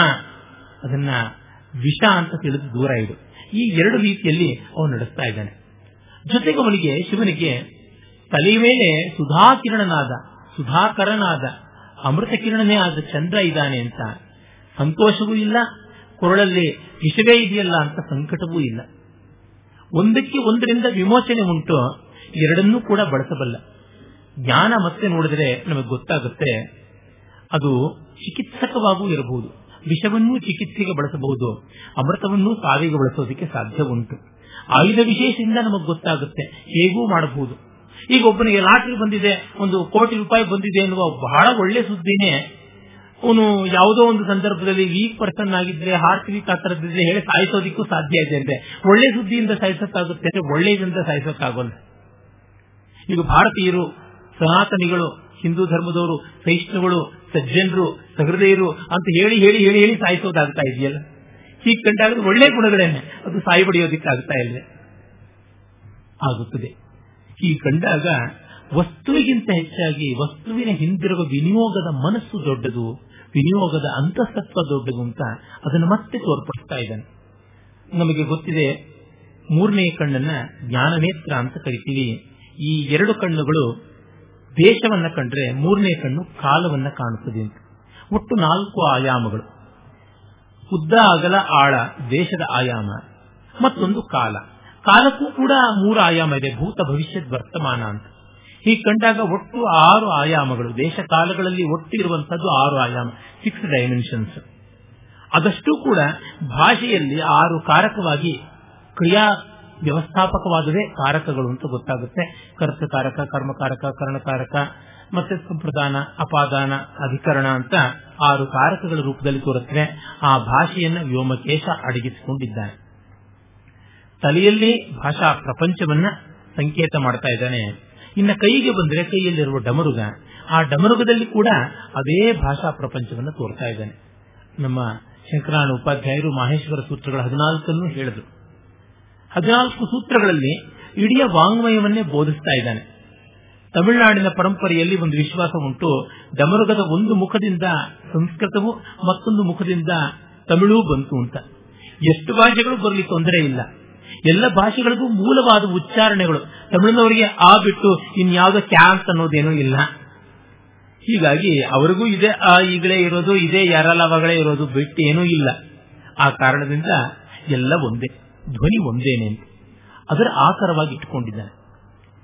ಹಾಗೆ ಲಯವಾದ್ಯ ಒಂದನ್ನು ಹಿಡಿದುಕೊಂಡು ಎಲ್ಲ ವರ್ಣಗಳ ಅಕ್ಷರ ಸಮಾನ್ವಯ ಮಾಡಿದ್ದಾನೆ. ಒಂದು ಶಬ್ದ ಪ್ರಪಂಚವನ್ನು ತೋರ್ಪಡಿಸ್ತಾ ಇದ್ದಾನೆ. ತಲೆಯೊಳಗೆ ಭಾಷಾ ಪ್ರಪಂಚ, ವಾಂಗ್ಮಯ ಪ್ರಪಂಚವೇ ಇದೆ ವ್ಯೋಮಕೇಶನಾಗಿ. ಅಷ್ಟಿದ್ರೂ ಕೂಡ ಅವನು ತನ್ನಂತೆ ತಾನು ಮೌನಿ. ದಕ್ಷಿಣಾಮೂರ್ತಿ ಸ್ವರೂಪಿಯಾಗಿ ಅತ್ಯಂತ ಕಾಷ್ಟ ಮೌನವನ್ನು ಅವಲಂಬಿಸಿಕೊಂಡಿದ್ದಾನೆ. ಅಂದ್ರೆ ಯಾರ ಮೌನಕ್ಕೆ ಬೆಲೆ ಉಂಟು? ವಿದ್ವಾಂಸನ ಮೌನಕ್ಕೆ ಬೆಲೆ ಉಂಟು. ವಿದ್ವಾಂಸನ ಮಾತಿಗೂ ಬೆಲೆ ಉಂಟು, ವಿದ್ವಾಂಸನ ಮೌನಕ್ಕೂ ಬೆಲೆ ಉಂಟು. ಅಜ್ಞಾನಿಗಳೆಲ್ಲ ನಾವು ಮಾತಾಡಬಾರದು ಅಂತ ಅಂದುಕೊಂಡ್ಬಿಟ್ರೆ ಆ ಮೌನಕ್ಕೆ ಬೆಲೆ ಇಲ್ಲ. ಅಂದ್ರೆ ಸಮರ್ಥ ಸುಮ್ಮನೆ ಇದ್ದಾಗಲೂ ಆ ಸುಮ್ಮನೆ ಇರುವಿಕೆಯಲ್ಲಿ ಒಂದು ಶಕ್ತಿ ಇರುತ್ತದೆ, ಒಂದು ಉದ್ದೇಶ ಇರುತ್ತದೆ. ಅಂದ್ರೆ ಮೌನವೂ ಮಾತನಾಡುತ್ತದೆ. ಆದರೆ ಅಸಮರ್ಥನ ಮಾತು ಕೂಡ ಮೌನದಂತೆಯೇ ಇರುತ್ತೆ, ಯಾರೂ ಕೇಳೋದಿಲ್ಲ. ಅಸಮರ್ಥನಾದವನು, ಅವಿವೇಕಿಯಾದವನು, ಏನ್ ಹೇಳಿದ್ರೂ ಅದು ಅರ್ಥಹೀನವಾಗುತ್ತದೆ. ಅದಕ್ಕೆ ಪ್ರಭುತ್ವ ಇರೋದಿಲ್ಲ, ಪ್ರಭುಶಕ್ತಿ ಇರೋದಿಲ್ಲ. ಸುಮ್ಮನೆ ಅದನ್ನ ಈ ಕಿವಿಯಿಂದ ಕೇಳಿ ಆ ಕಿವಿಯಿಂದ ಬಿಡ್ತಾರೆ. ಆದ್ರೆ ಅಥವಾ ಕೆಲವೊಮ್ಮೆ ನೋಡಿ ನಗು ನಕ್ಕೂ ಬಿಡ್ತಾರೆ ಲೋಕ ಹಾಗಿರುತ್ತೆ. ಶಿವನ ಮೌನ ಆ ರೀತಿಯಾದದ್ದು, ಸಮರ್ಥವಾದದ್ದು, ದಕ್ಷವಾದದ್ದು. ಮತ್ತೆ ಅವನ ವಾಂಗ್ಮಯ ಪ್ರಪಂಚವೂ ಇದೆ. ಅಂದರೆ, ತಾನು ಮೌನವನ್ನು ಅವಲಂಬಿಸಿಯೂ ಮಾತನ್ನು ನಿರ್ಮಾಣ ಮಾಡಬಲ್ಲ. ಅದೇನಂತ ತೋರಿಸುತ್ತೆ? ವ್ಯಕ್ತಿಯಾದವನು he may maintain internal silence, but may be louder outside. ಹೊರಗೆ ಮಾತುಗಾರನಾಗಿದ್ದು, ಒಳಗೆ ಮೌನಿಯಾಗಿರಬಲ್ಲ. ಡಿವಿಜಿಯವರು ಕಗ್ಗದಲ್ಲಿ ಹೇಳ್ತಾರಲ್ಲ, ಎರಡು ಕೋಣೆಯ ಮಾಡು, ಮನದಾಲಯದೊಳಗೆ ನೀನು ಹೊರಗೋಣೆಯಲ್ಲಿ ಲೋಗರಾಟಗಳ ನಾಡು, ವಿರಂ ಒಳಮನೆಯ ಶಾಂತಿಯಲ್ಲಿ ವರಯೋಗ ಸೂತ್ರವಿದು ಮಂಕುತಿಮ್ಮ ಅಂತ. ಹೊರಗೆ ಲೋಗರಾಟ ವಿರಮಿಸೊಬ್ಬನೆ ಮೌನದಲ್ಲಿ, ಒಳಗಿನ ಮೌನದಲ್ಲಿ ಇರುವಂಥದ್ದು ಅಂತ. ಒಳಗಿನ ನೆಮ್ಮದಿಯ, ಶಾಂತಿಯ ಮೌನ ಇದ್ದಾಗ ಹೊರಗೆ ನಾವು ಎಷ್ಟು ಕೋಲಾಹಲ ಮಾಡಿದ್ರೂ ಪರವಾಗಿಲ್ಲ. ಅಂದ್ರೆ ನನಗೆ ಕೋಪ ಬಂದಿದೆ ಅಂತ ಒಬ್ಬ ವ್ಯಕ್ತಿ ಅಂದುಕೋತಾ ಇದ್ದು ಎಷ್ಟು ಕೋಪ ಮಾಡಿಕೊಂಡ್ರೂ ತೊಂದರೆ ಯಾಕೆಂದ್ರೆ ಅದು ನಿಜವಾದ ಕೋಪ ಅಲ್ಲ, ಅದು ಅಲಂಕಾರದ ಕೋಪ, ಅದು ಅಭಿನಯದ ಕೋಪ. ಬೂಟಾಟಿಕೆ ಕೋಪ ಅಲ್ಲ, ಅಲಂಕಾರದ ಕೋಪ, ಅಭಿನಯದ ಕೋಪ, ಕಲಾತ್ಮಕವಾದ ಕೋಪ, ಕಾವ್ಯದ ಕೋಪ. ಹಾಗಲ್ಲದೆ ನನಗೆ ಕೋಪ ಬಂದಿದ್ದು ಗೊತ್ತಾಗ್ತಿಲ್ಲ ಅಂದ್ರೆ ಆ ಕೋಪ ಪಾಪವಾಗಿಬಿಡುತ್ತೆ. ಶಿವ ಅತ್ಯದ್ಭುತವಾದ ನಟ, ಮಹಾನಟ ಅಲ್ವಾ? ತಾನು ತಾನೇ ಆಗಿ ಉಳಿದು ತಾನಲ್ಲದೇ ಇರುವ ಪಾತ್ರವನ್ನು ಮಾಡಬಲ್ಲ. ಹೀಗಾಗಿ ಮಾತುಗಾರನ ಪಾತ್ರವನ್ನ ಡಮರುಗದ ಮೂಲಕ ಮಾಡ್ತಾನೆ, ಜಟಾಜೂಟದ ಮೂಲಕ ಮಾಡ್ತಾನೆ, ತಾನು ಮೌನಿಯೇ ಆಗಿರ್ತಾನೆ. ವ್ಯಕ್ತಿ ಈ ರೀತಿ ದ್ವಂದ್ವಗಳನ್ನ, ಮೌನ ಮಾತುಗಳನ್ನ ಸಮನ್ವಯ ಮಾಡಿಕೊಳ್ಳಬಹುದು ಅಂತ ಗೊತ್ತಾಗುತ್ತೆ. ಮತ್ತೆ ಕೆಳಕ್ಕೆ ಬಂದ್ರೆ ಇನ್ನಷ್ಟು ಕೆಳಕ್ಕೆ ಅವನ ಕೊರಳಲ್ಲಿ ಹಾರ. ಆ ಹಾರ ಗಾಳಿಯನ್ನೇ ಆಹಾರ ಮಾಡಿಕೊಂಡಂತ ಹಾವು. ಮೈಯಲ್ಲೆಲ್ಲ ಅವೆ. ಇದಕ್ಕೆ ಯೋಗಶಾಸ್ತ್ರದಲ್ಲಿ ನಾಡಿಗಳ ಜಾಗರಣದ ಸಂಕೇತ ಅಂತ ಹೇಳ್ತಾರೆ. ಅಂದರೆ ದೇಹದ ಎಪ್ಪತ್ತೆರಡು ಸಾವಿರ ನಾಡಿಗಳು ಸದಾಕಾಲ ಜಾಗೃತವಾಗಿವೆ ಅಂತ. ಹೀಗೆ ಜಾಗೃತನಾಗಿದ್ದವನು ಧರಿಸಿರುವಂತಹ ಹಾವುಗಳಿಗೆ ಹೆಸರೇನು? ಭೋಗಿ ಅಂತ ಕರೀತಾರೆ ಸಂಸ್ಕೃತದಲ್ಲಿ. ಹೆಡೆಗೆ ಭೋಗ. ಹೆಡೆಯನ್ನು ಉಳ್ಳಂಥವು ಭೋಗಿ ಅಂತ. ಭೋಗಿ ಭೂಷಣನಾಗಿದ್ದಾನೆ. ಭೋಗಿ ಭೂಷಿತ ಭೋಗಿ ಭೂಷಣ ಅಂತಲೂ ಹೇಳಬಹುದು ಭೋಗಿಷು ಭೋಗಿನಾಂ ಭೂಷಣ. ಇವ ಭೋಗಿ ಭೂಷಣ ಅಂತ ಅನ್ಬಹುದು ಭೋಗಿಗಳಿಗೆ ಭೂಷಣ. ಭೋಗಿ ಲೋಕಕ್ಕೆ ಅಲಂಕಾರ ಪ್ರಾಯ. ಭೋಗಿಗಳನ್ನ ಅಲಂಕಾರ ಮಾಡಿಕೊಂಡಂತವನು ಅಂದ್ರೆ ಏನು ಸಿಕ್ಕಾಪಟ್ಟೆ ಎಂಜಾಯ್ ಮಾಡತಕ್ಕಂಥವನು ಅಂತ. ಹಾಗೆ ಯಾರು ಭೋಗಾಸಕ್ತರಾಗಿದ್ದಾರೆ, ಅವರ ನಾಡಿಗಳಲ್ಲಿ ಜಾಗರಣ ಇರುವುದಿಲ್ಲ, ಎಲ್ಲ ಸುಪ್ತವಾಗಿರುತ್ತೆ ಅಂತ ಸಾಮಾನ್ಯವಾಗಿ ಆಕ್ಷೇಪ ಮಾಡ್ತೀನಿ ಆದರೆ ಯಾವನ ನಾಡಿಗಳು ಜಾಗೃತವಾಗಿದೆಯೋ, ಅವನು ಯಾವ ಸುಖ ಪಟ್ಟರು ಯಾವ ಭೋಗವನ್ನು ಅನುಭವಿಸಿದ್ರು ಅವನ ಅನು, ಅವನಾಗ ಅನುಭವಿಸ್ತಾ ಇಲ್ಲ ಅಂತ. ಶಿವನಲ್ಲಿ ಈ ದ್ವಂದ್ವವನ್ನು ನಾವು ತುಂಬಾ ಚೆನ್ನಾಗಿ ನೋಡ್ತೀವಿ. ಸದಾಕಾಲ ನಾಡಿಗಳು ಜಾಗೃತವಾಗಿರೋದ್ರಿಂದ ಅವನು ಏನು ಮಾಡಿದ್ರೂ ತೊಂದರೆ ಇಲ್ಲ. ನಮ್ಮಲ್ಲಿ ಶಿವನ ಲೀಲೆಗಳು, ದಾರುಕಾವನ ಲೀಲೆ ಇತ್ಯಾದಿ ಮುನಿಪತ್ನಿಯರ ಪಾತಿವ್ರತ್ಯವನ್ನು ಪರೀಕ್ಷೆ ಮಾಡಿದ ಮತ್ತೊಂದು ಮಗದೊಂದು ಅಂತಂತೀವಿ ಅದು ನಿಸ್ಪೃಹನ ಕಾರ್ಯ, ನಿರ್ಮಮನ ಕಾರ್ಯಕ್ಕೆ ಯಾವ ಪ್ರಶ್ನೆಯೂ ಇಲ್ಲ. ಯಾವ ಲೋಪವೂ ಇಲ್ಲ, ಯಾವ ದೋಷವೂ ಇಲ್ಲ ಅಂತ ಗೊತ್ತಾಗುತ್ತೆ. ನಮ್ಮ ಚಿತ್ತವೃತ್ತಿಗಳು ಗಟ್ಟಿತನದಲ್ಲಿ ನೆಲೆಯಾದ ಮೇಲೆ ಅವಕ್ಕೆ ಬಾಹ್ಯವಾದ ಯಾವುದೇ ವ್ಯತ್ಯಾಸಗಳು, ವಿಕಾರಗಳು ಏನು ಬಂದರೂ ಅದು ಪರಮಾರ್ಥದಲ್ಲಿ ಆಗಿರೋದಿಲ್ಲ ಅಂತ. ನಾವೊಬ್ಬ ವ್ಯಕ್ತಿನ ಅರ್ಥ ಮಾಡಿಕೊಳ್ಳುವವರೆಗೂ ಅವನು ಹೀಗಿರಬೇಕು ಹಾಗಿರಬೇಕು ಅಂತ. ಅರ್ಥ ಮಾಡಿಕೊಂಡ ಮೇಲೆ, ಇಷ್ಟಪಟ್ಟ ಮೇಲೆ ಅವನು ಹೇಗಿದ್ರೂ ನಮಗೆ ದೊಡ್ಡ ಸಮಸ್ಯೆ ಆಗೋದಿಲ್ಲ. ಅರ್ಥ ಮಾಡಿಕೊಳ್ಳುವವರೆಗೂ ಆ ಎಲ್ಲ ವಿವರಗಳು ಬೇಕಾಗುತ್ತೆ ಅಷ್ಟರ ಮಟ್ಟಿಗೆ ನಾವು ಒಂದು ಆಚಾರವನ್ನು ಇಟ್ಕೊಳ್ಬೇಕು ಇನ್ನೊಬ್ಬರಿಗೆ ನಾವು ಏನು ಅಂತ ಗೊತ್ತು ಮಾಡಿಸುವವರೆಗೂ ನಾವು ಯಾವುದೋ ಒಂದು ಮೆಥಡ್ನ ಫಾಲೋ ಮಾಡಬೇಕು. ಗೊತ್ತು ಮಾಡಿಸಿದ ಮೇಲೆ ಏನು ಮಾಡಿದ್ರು ತೊಂದರೆ ಇಲ್ಲ, ನಡೆದು ಹೋಗ್ಬಿಡುತ್ತೆ. ಇದು ಯಾಕೆ ಹೇಳ್ತಿದ್ದೀನಿ ಅಂದ್ರೆ ತುಂಬಾ ಜನಕ್ಕೆ ಆಕಾರಕ್ಕಿರುವಂತಹ ಬೆಲೆ ಆಚಾರಕ್ಕಿಲ್ಲವಾಗಿದೆ ಅದರಿಂದ ಆಚಾರ ಹಾನಿಯನ್ನು ಮಾಡಿಕೊಂಡು ಆಕಾರದಲ್ಲಿ ಅಚ್ಚುಕಟ್ಟುತನವನ್ನು ಇಟ್ಟುಕೊಳ್ತಾರೆ. ಎಷ್ಟು ಕಾಲ ಇಟ್ಟುಕೊಳ್ಳೋಕೆ ಸಾಧ್ಯ? ಯಾವ ರೀತಿ ಮಾಡೋದಕ್ಕೆ ಸಾಧ್ಯ? ಶಿವ ಆ ರೀತಿಯಾದ ಬೂಟಾಟಿಕೆಯವನಲ್ಲ ಅಂತ ತೋರ್ಪಡಿಸುವುದಾಗಿದೆ. ವ್ಯಕ್ತಿಗಳಲ್ಲೂ ಅಷ್ಟೇ ತತ್ವವನ್ನು ಹಿಡಿದ ಮೇಲೆ ಬಹಿರಂಗಕ್ಕೆ ತುಂಬಾ ದೊಡ್ಡ ಪ್ರಾಮುಖ್ಯ ಕೊಡಬೇಕಾಗಿಲ್ಲ. ಮತ್ತೆ ಅವನನ್ನ ನಾವು ನೋಡುವಂಥದ್ದು ಇನ್ನೊಂದು ಕೈಯಲ್ಲಿರುವ ಆಯುಧದ ಮೂಲಕ. ಅದು ಶೂಲ. ಶೂಲ ಯಾವುದದು? ಮೂರು ತ್ರಿಶೂಲ. ಮೂರು ಮೊನೆಗಳಿರುವಂಥದ್ದು. ಮೂರು ಬಗೆಯಾದ ನೋವುಗಳು ನಮ್ಮನ್ನು ಕಾಡ್ತಾ ಇರ್ತವೆ ಅಧಿಭೂತ, ಅಧಿದೈವ, ಅಧ್ಯಾತ್ಮ. ದೈಹಿಕವಾದಂಥವು ಅಧಿಭೂತಕ್ಕೆ ಸಂಬಂಧಪಟ್ಟವು. ಅಂದ್ರೆ ನಮ್ಮಿಂದಲೇ ಆಗುವಂಥದ್ದು, ನಮ್ಮ ದೇಹಕ್ಕೆ ಸಂಬಂಧಪಟ್ಟದ್ದು. ನಮ್ಮಿಂದ ಹೊರಗೆ ಬರುವಂಥದ್ದು ಅದು ಆದಿದೈವಿಕವಾದದ್ದು. ಆದಿಭೌತಿಕ ಕಾಲುಳುತ್ತು ಕೈ ಉಳುತ್ತು, ಜಾರಿ ಬಿದ್ದಿದ್ದರಿಂದ ನೋವಾಯಿತು, ಈ ತರಹ. ಇನ್ನು ಯಾರೋ ನಮಗೆ ಸಮಸ್ಯೆಯನ್ನು ತಂದುಕೊಡ್ತಾರೆ. ಅದರಿಂದ ಉಂಟಾಗುವಂತಹ ತೊಂದರೆಗಳು. ಹೀಗೆ ಹೊರಗಿನಿಂದ ಬರುವಂತಹದ್ದು ಆದಿದೈವಿಕವಾದರೆ. ಇನ್ನು ಆಧ್ಯಾತ್ಮಿಕ ನಮ್ಮ ಮಾನಸಿಕಕ್ಕೆ ಸಂಬಂಧಪಟ್ಟಿದ್ದು, ಅಂತರಂಗಕ್ಕೆ ಸಂಬಂಧಪಟ್ಟದ್ದು. ಈ ಶೂಲಗಳು, ಶೂಲೆಗಳು, ಸಂಕಟಗಳು ಮೂರು ವಿಧವಾಗಿರುತ್ತೆ. ಆ ಮೂರು ವಿಧವಾದದ್ದನ್ನು ಒಪ್ಪಿಕೊಂಡ ಮೇಲೆ ಇನ್ನು ನಾಲ್ಕನೇ ವಿಧ ಬರೋಕ್ ಸಾಧ್ಯ ಇಲ್ಲ. ಇಷ್ಟೇನಪ್ಪ ಸಮಸ್ಯೆಗಳು ಅಂತ ಅಂದುಕೊಂಡ ಮೇಲೆ ಇನ್ನೇನಾಗೋದಕ್ಕೆ ಸಾಧ್ಯ? ಹೀಗಾಗಿ ಸಮಸ್ಯೆಗಳ ಅಂಗೀಕಾರ ಇದೆಯಲ್ಲ, ಅದು ನಮ್ಮನ್ನ ಸಮಸ್ಯೆಗಳ ಮೇಲೆ ನಿಲ್ಲುವಂತೆ ಮಾಡುತ್ತೆ. ಅಕ್ಸೆಪ್ಟೆನ್ಸ್ ಆಫ್ ಪ್ರಾಬ್ಲಮ್ ಈ ರೆಸ್ಟೆಪ್ ಟು ಓವರ್ಕಮ್ ದೆಮ್ ಅಂತ ನಾವು ಅದನ್ನು ಒಪ್ಪಕ್ಕೆ ತಯಾರಿಲ್ಲದೆ ಇದ್ದಾಗ ಅದನ್ನ ದೃಷ್ಟಿ ಇಟ್ಟು ನೋಡಕ್ಕೂ ಆಗೋದಿಲ್ಲ. ಶಿವ ಅವನು ಅಂಗೀಕರಿಸಿದ್ದಾನೆ. ಅದರಿಂದ ಆ ಶೂಲ ಅವನಿಗೊಂದು ಆಯುಧ ಆಯಿತು. ಸಮಸ್ಯೆಗಳನ್ನು ನಾವು ಹಾಗೆ ಬಗೆಹರಿಸಿಕೊಳ್ಳೋದಕ್ಕೆ ಸಾಧ್ಯ ಉಂಟು. ನನ್ನದೇ ಸದ್ಯದ ಸಮಸ್ಯೆ ಒಂದು ಮೂರ್ನಾಲ್ಕು ದಿವಸಗಳಿಂದ ತುಂಬಾ ಬೆನ್ನು ನೋವಿದೆ.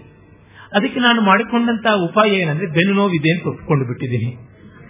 ಮಿಕ್ಕ ಕೆಲಸಗಳನ್ನು ಮಾಡಬೇಕು ಅನ್ನೋ ಅನಿವಾರ್ಯತೆಯೂ ಇದೆ. ಈಗ ಭಾಷಣ ಮಾಡುವಾಗ ಬೆನ್ನು ನೋವಿಲ್ಲ. ವೇದಿಕೆಗೆ ಬಂದು ಕೂತ್ಕೊಳ್ಳೋವರೆಗೂ ಕಾಡ್ತಾ ಇದ್ದ ನೋವು ಈಗ ಸದ್ಯಕ್ಕೆ ಬರ್ತಾ ಇಲ್ಲ. ಮನಸ್ಸನ್ನ ಅಷ್ಟರ ಮಟ್ಟಿಗೆ ಆಚೆಗೆ ತಳ್ಳಿಕೊಂಡ್ರೆ ಏನೋ ಒಂದು ಸ್ವಲ್ಪ ಆದೀತು. ರಮಣ ಮಹರ್ಷಿಗಳಂತವರಿಗೆ ದೇಹದ ಮೇಲೆ ಯಾವುದೇ ರೀತಿಯಾದ ಅರಿವಳಿಕೆ ಕೊಡದೆ ಆಪರೇಷನ್ ಮಾಡಿದ್ರು ಕೂಡ ನೋವಾಗಲಿಲ್ಲ. ಶಸ್ತ್ರಚಿಕಿತ್ಸೆ ಮಾಡಿದಾಗ ಕೂಡ ಅವರಿಗೆ ನೋವಾಗಲಿಲ್ಲ. ಅಂದ್ರೆ ಆ ನೋವು ನನ್ನದಲ್ಲ ಅಂತ ಅಂದುಕೊಂಡು ಅದು ಅತ್ಯುನ್ನತವಾದ ಸ್ಥಿತಿ, ಶಿವನ ಸ್ಥಿತಿ ಅದು. ಈ ವಸ್ತುಸ್ಥಿತಿಯ ಅಂಗೀಕಾರ. ವಸ್ತುಸ್ಥಿತಿ ಅಂಗೀಕಾರ ಯಾಕೆ ಮಾಡಬೇಕಾಗುತ್ತೆ ಅಂದ್ರೆ ಕಷ್ಟದಲ್ಲಿ. ನಾವು ಸುಖದಲ್ಲಿ ವಸ್ತುಸ್ಥಿತಿ ಅಂಗೀಕಾರ ಮಾಡಲೇಬೇಕಾಗಿಲ್ಲ. ಜಲಸಾದಲ್ಲಿರ್ತೀವಿ. ಆದರೆ ಕಷ್ಟದಲ್ಲಿ ಮಾತ್ರ ವಸ್ತುಸ್ಥಿತಿ ಹೀಗೆ ಅಂತ ಒಪ್ಪಿಕೊಳ್ಳಬೇಕಲ್ಲ? ಒಪ್ಪಿಕೊಂಡ ತಕ್ಷಣ ಅದು ನಮಗೆ ಒಂದು ಬಲವಾಗುತ್ತೆ. ಅಂಗೀಕಾರದಲ್ಲಿರುವ ಬಲ ತಿರಸ್ಕಾರದಲ್ಲಿ ಇಲ್ಲ ಅನ್ನುವುದನ್ನ ತೊಂದರೆ ಅನಾಹುತ ಮಾಡುವಂತಹದ್ರೊಳಗೂ ಶಿವ ಇಟ್ಟುಕೊಂಡಿದ್ದಾನೆ ಅನ್ನೋದು ನಮಗೆ ತುಂಬಾ ಉಪಾದೇಯವಾಗುವಂತಹ ಶಿವಾಂಶ ಅಂತ ಅನ್ಸುತ್ತೆ. ಇನ್ನು ಮತ್ತೂ ಕೆಳಕ್ಕೆ ಬಂದರೆ ಇನ್ನೆರಡು ಕೈಗಳಲ್ಲಿ. ಹತ್ತು ಕೈಗಳಿವೆ ಮಹಾದೇವನಿಗೆ ಬೇಕಾದಂತೆ. ಸದ್ಯಕ್ಕೆ ನಾಲ್ಕು ಕೈಗಳನ್ನು ನೋಡೋಣ. ಒಂದು ಕೈಯಲ್ಲಿ ಭಿಕ್ಷಾ ಪಾತ್ರೆ ಇದೆ. ಅವನ ಹೆಸರೇ ಈಶ್ವರ. ಈಶ್ವರ ಅಂದ್ರೆ ಯಜಮಾನ.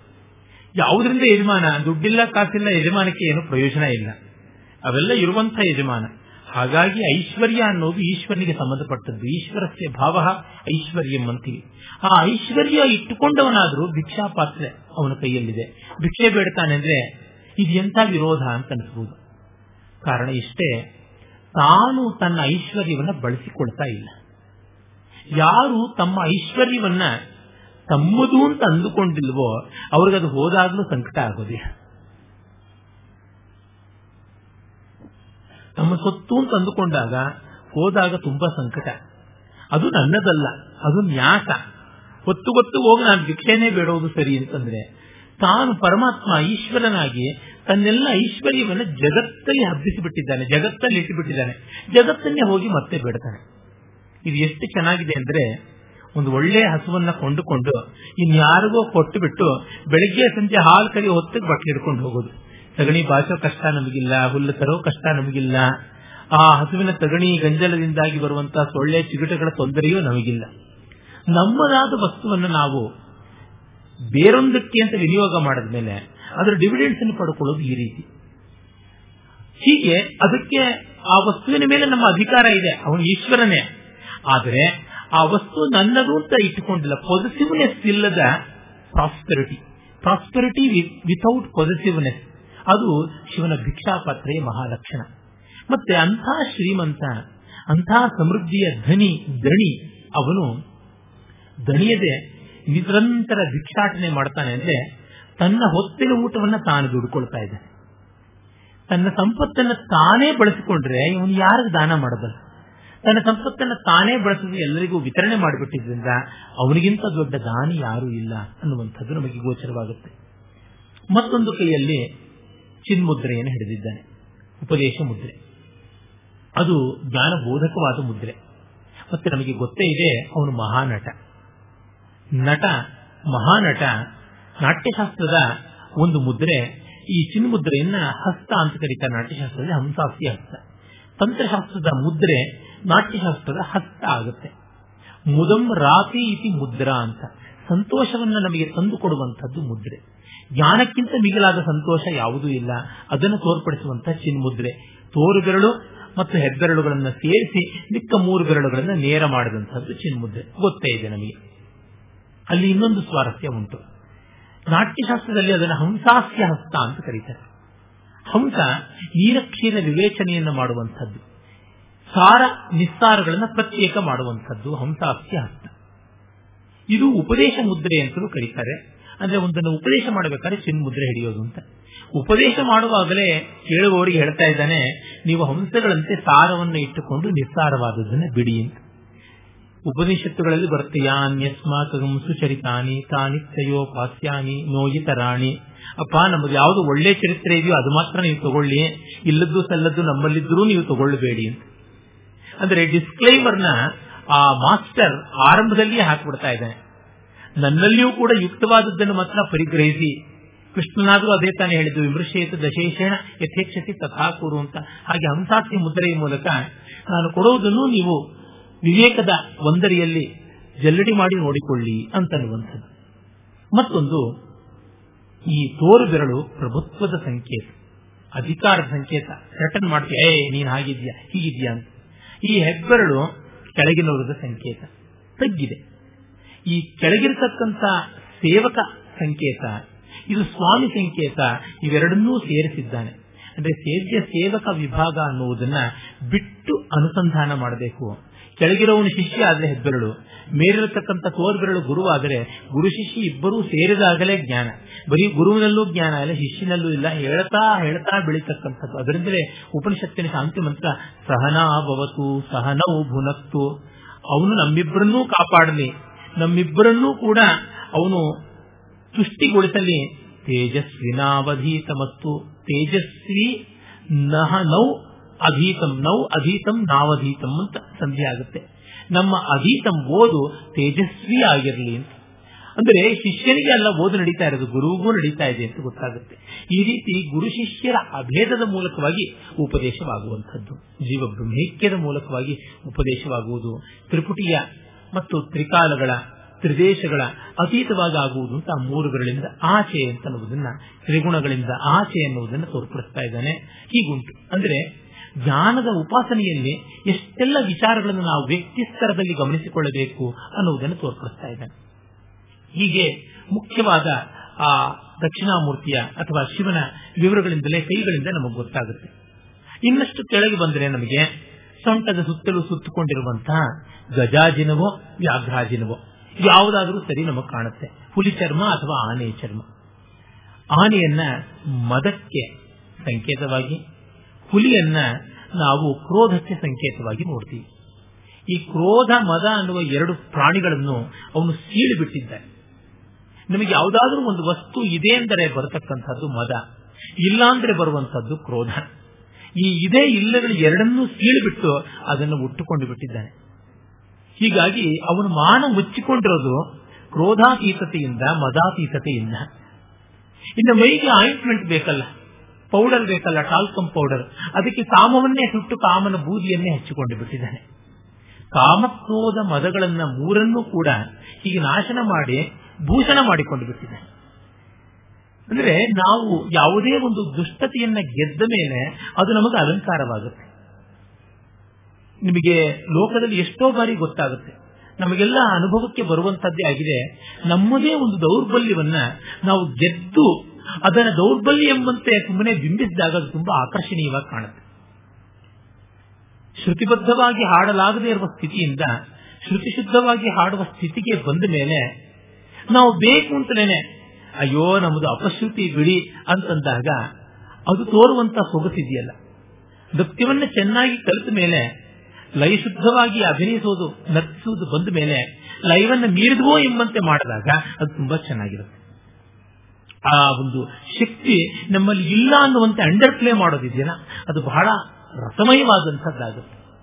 ಇದನ್ನೇ ಶಿವ ಅಲ್ಲಿ ತೋರ್ಪಡಿಸ್ತಾ ಇದ್ದಾನೆ.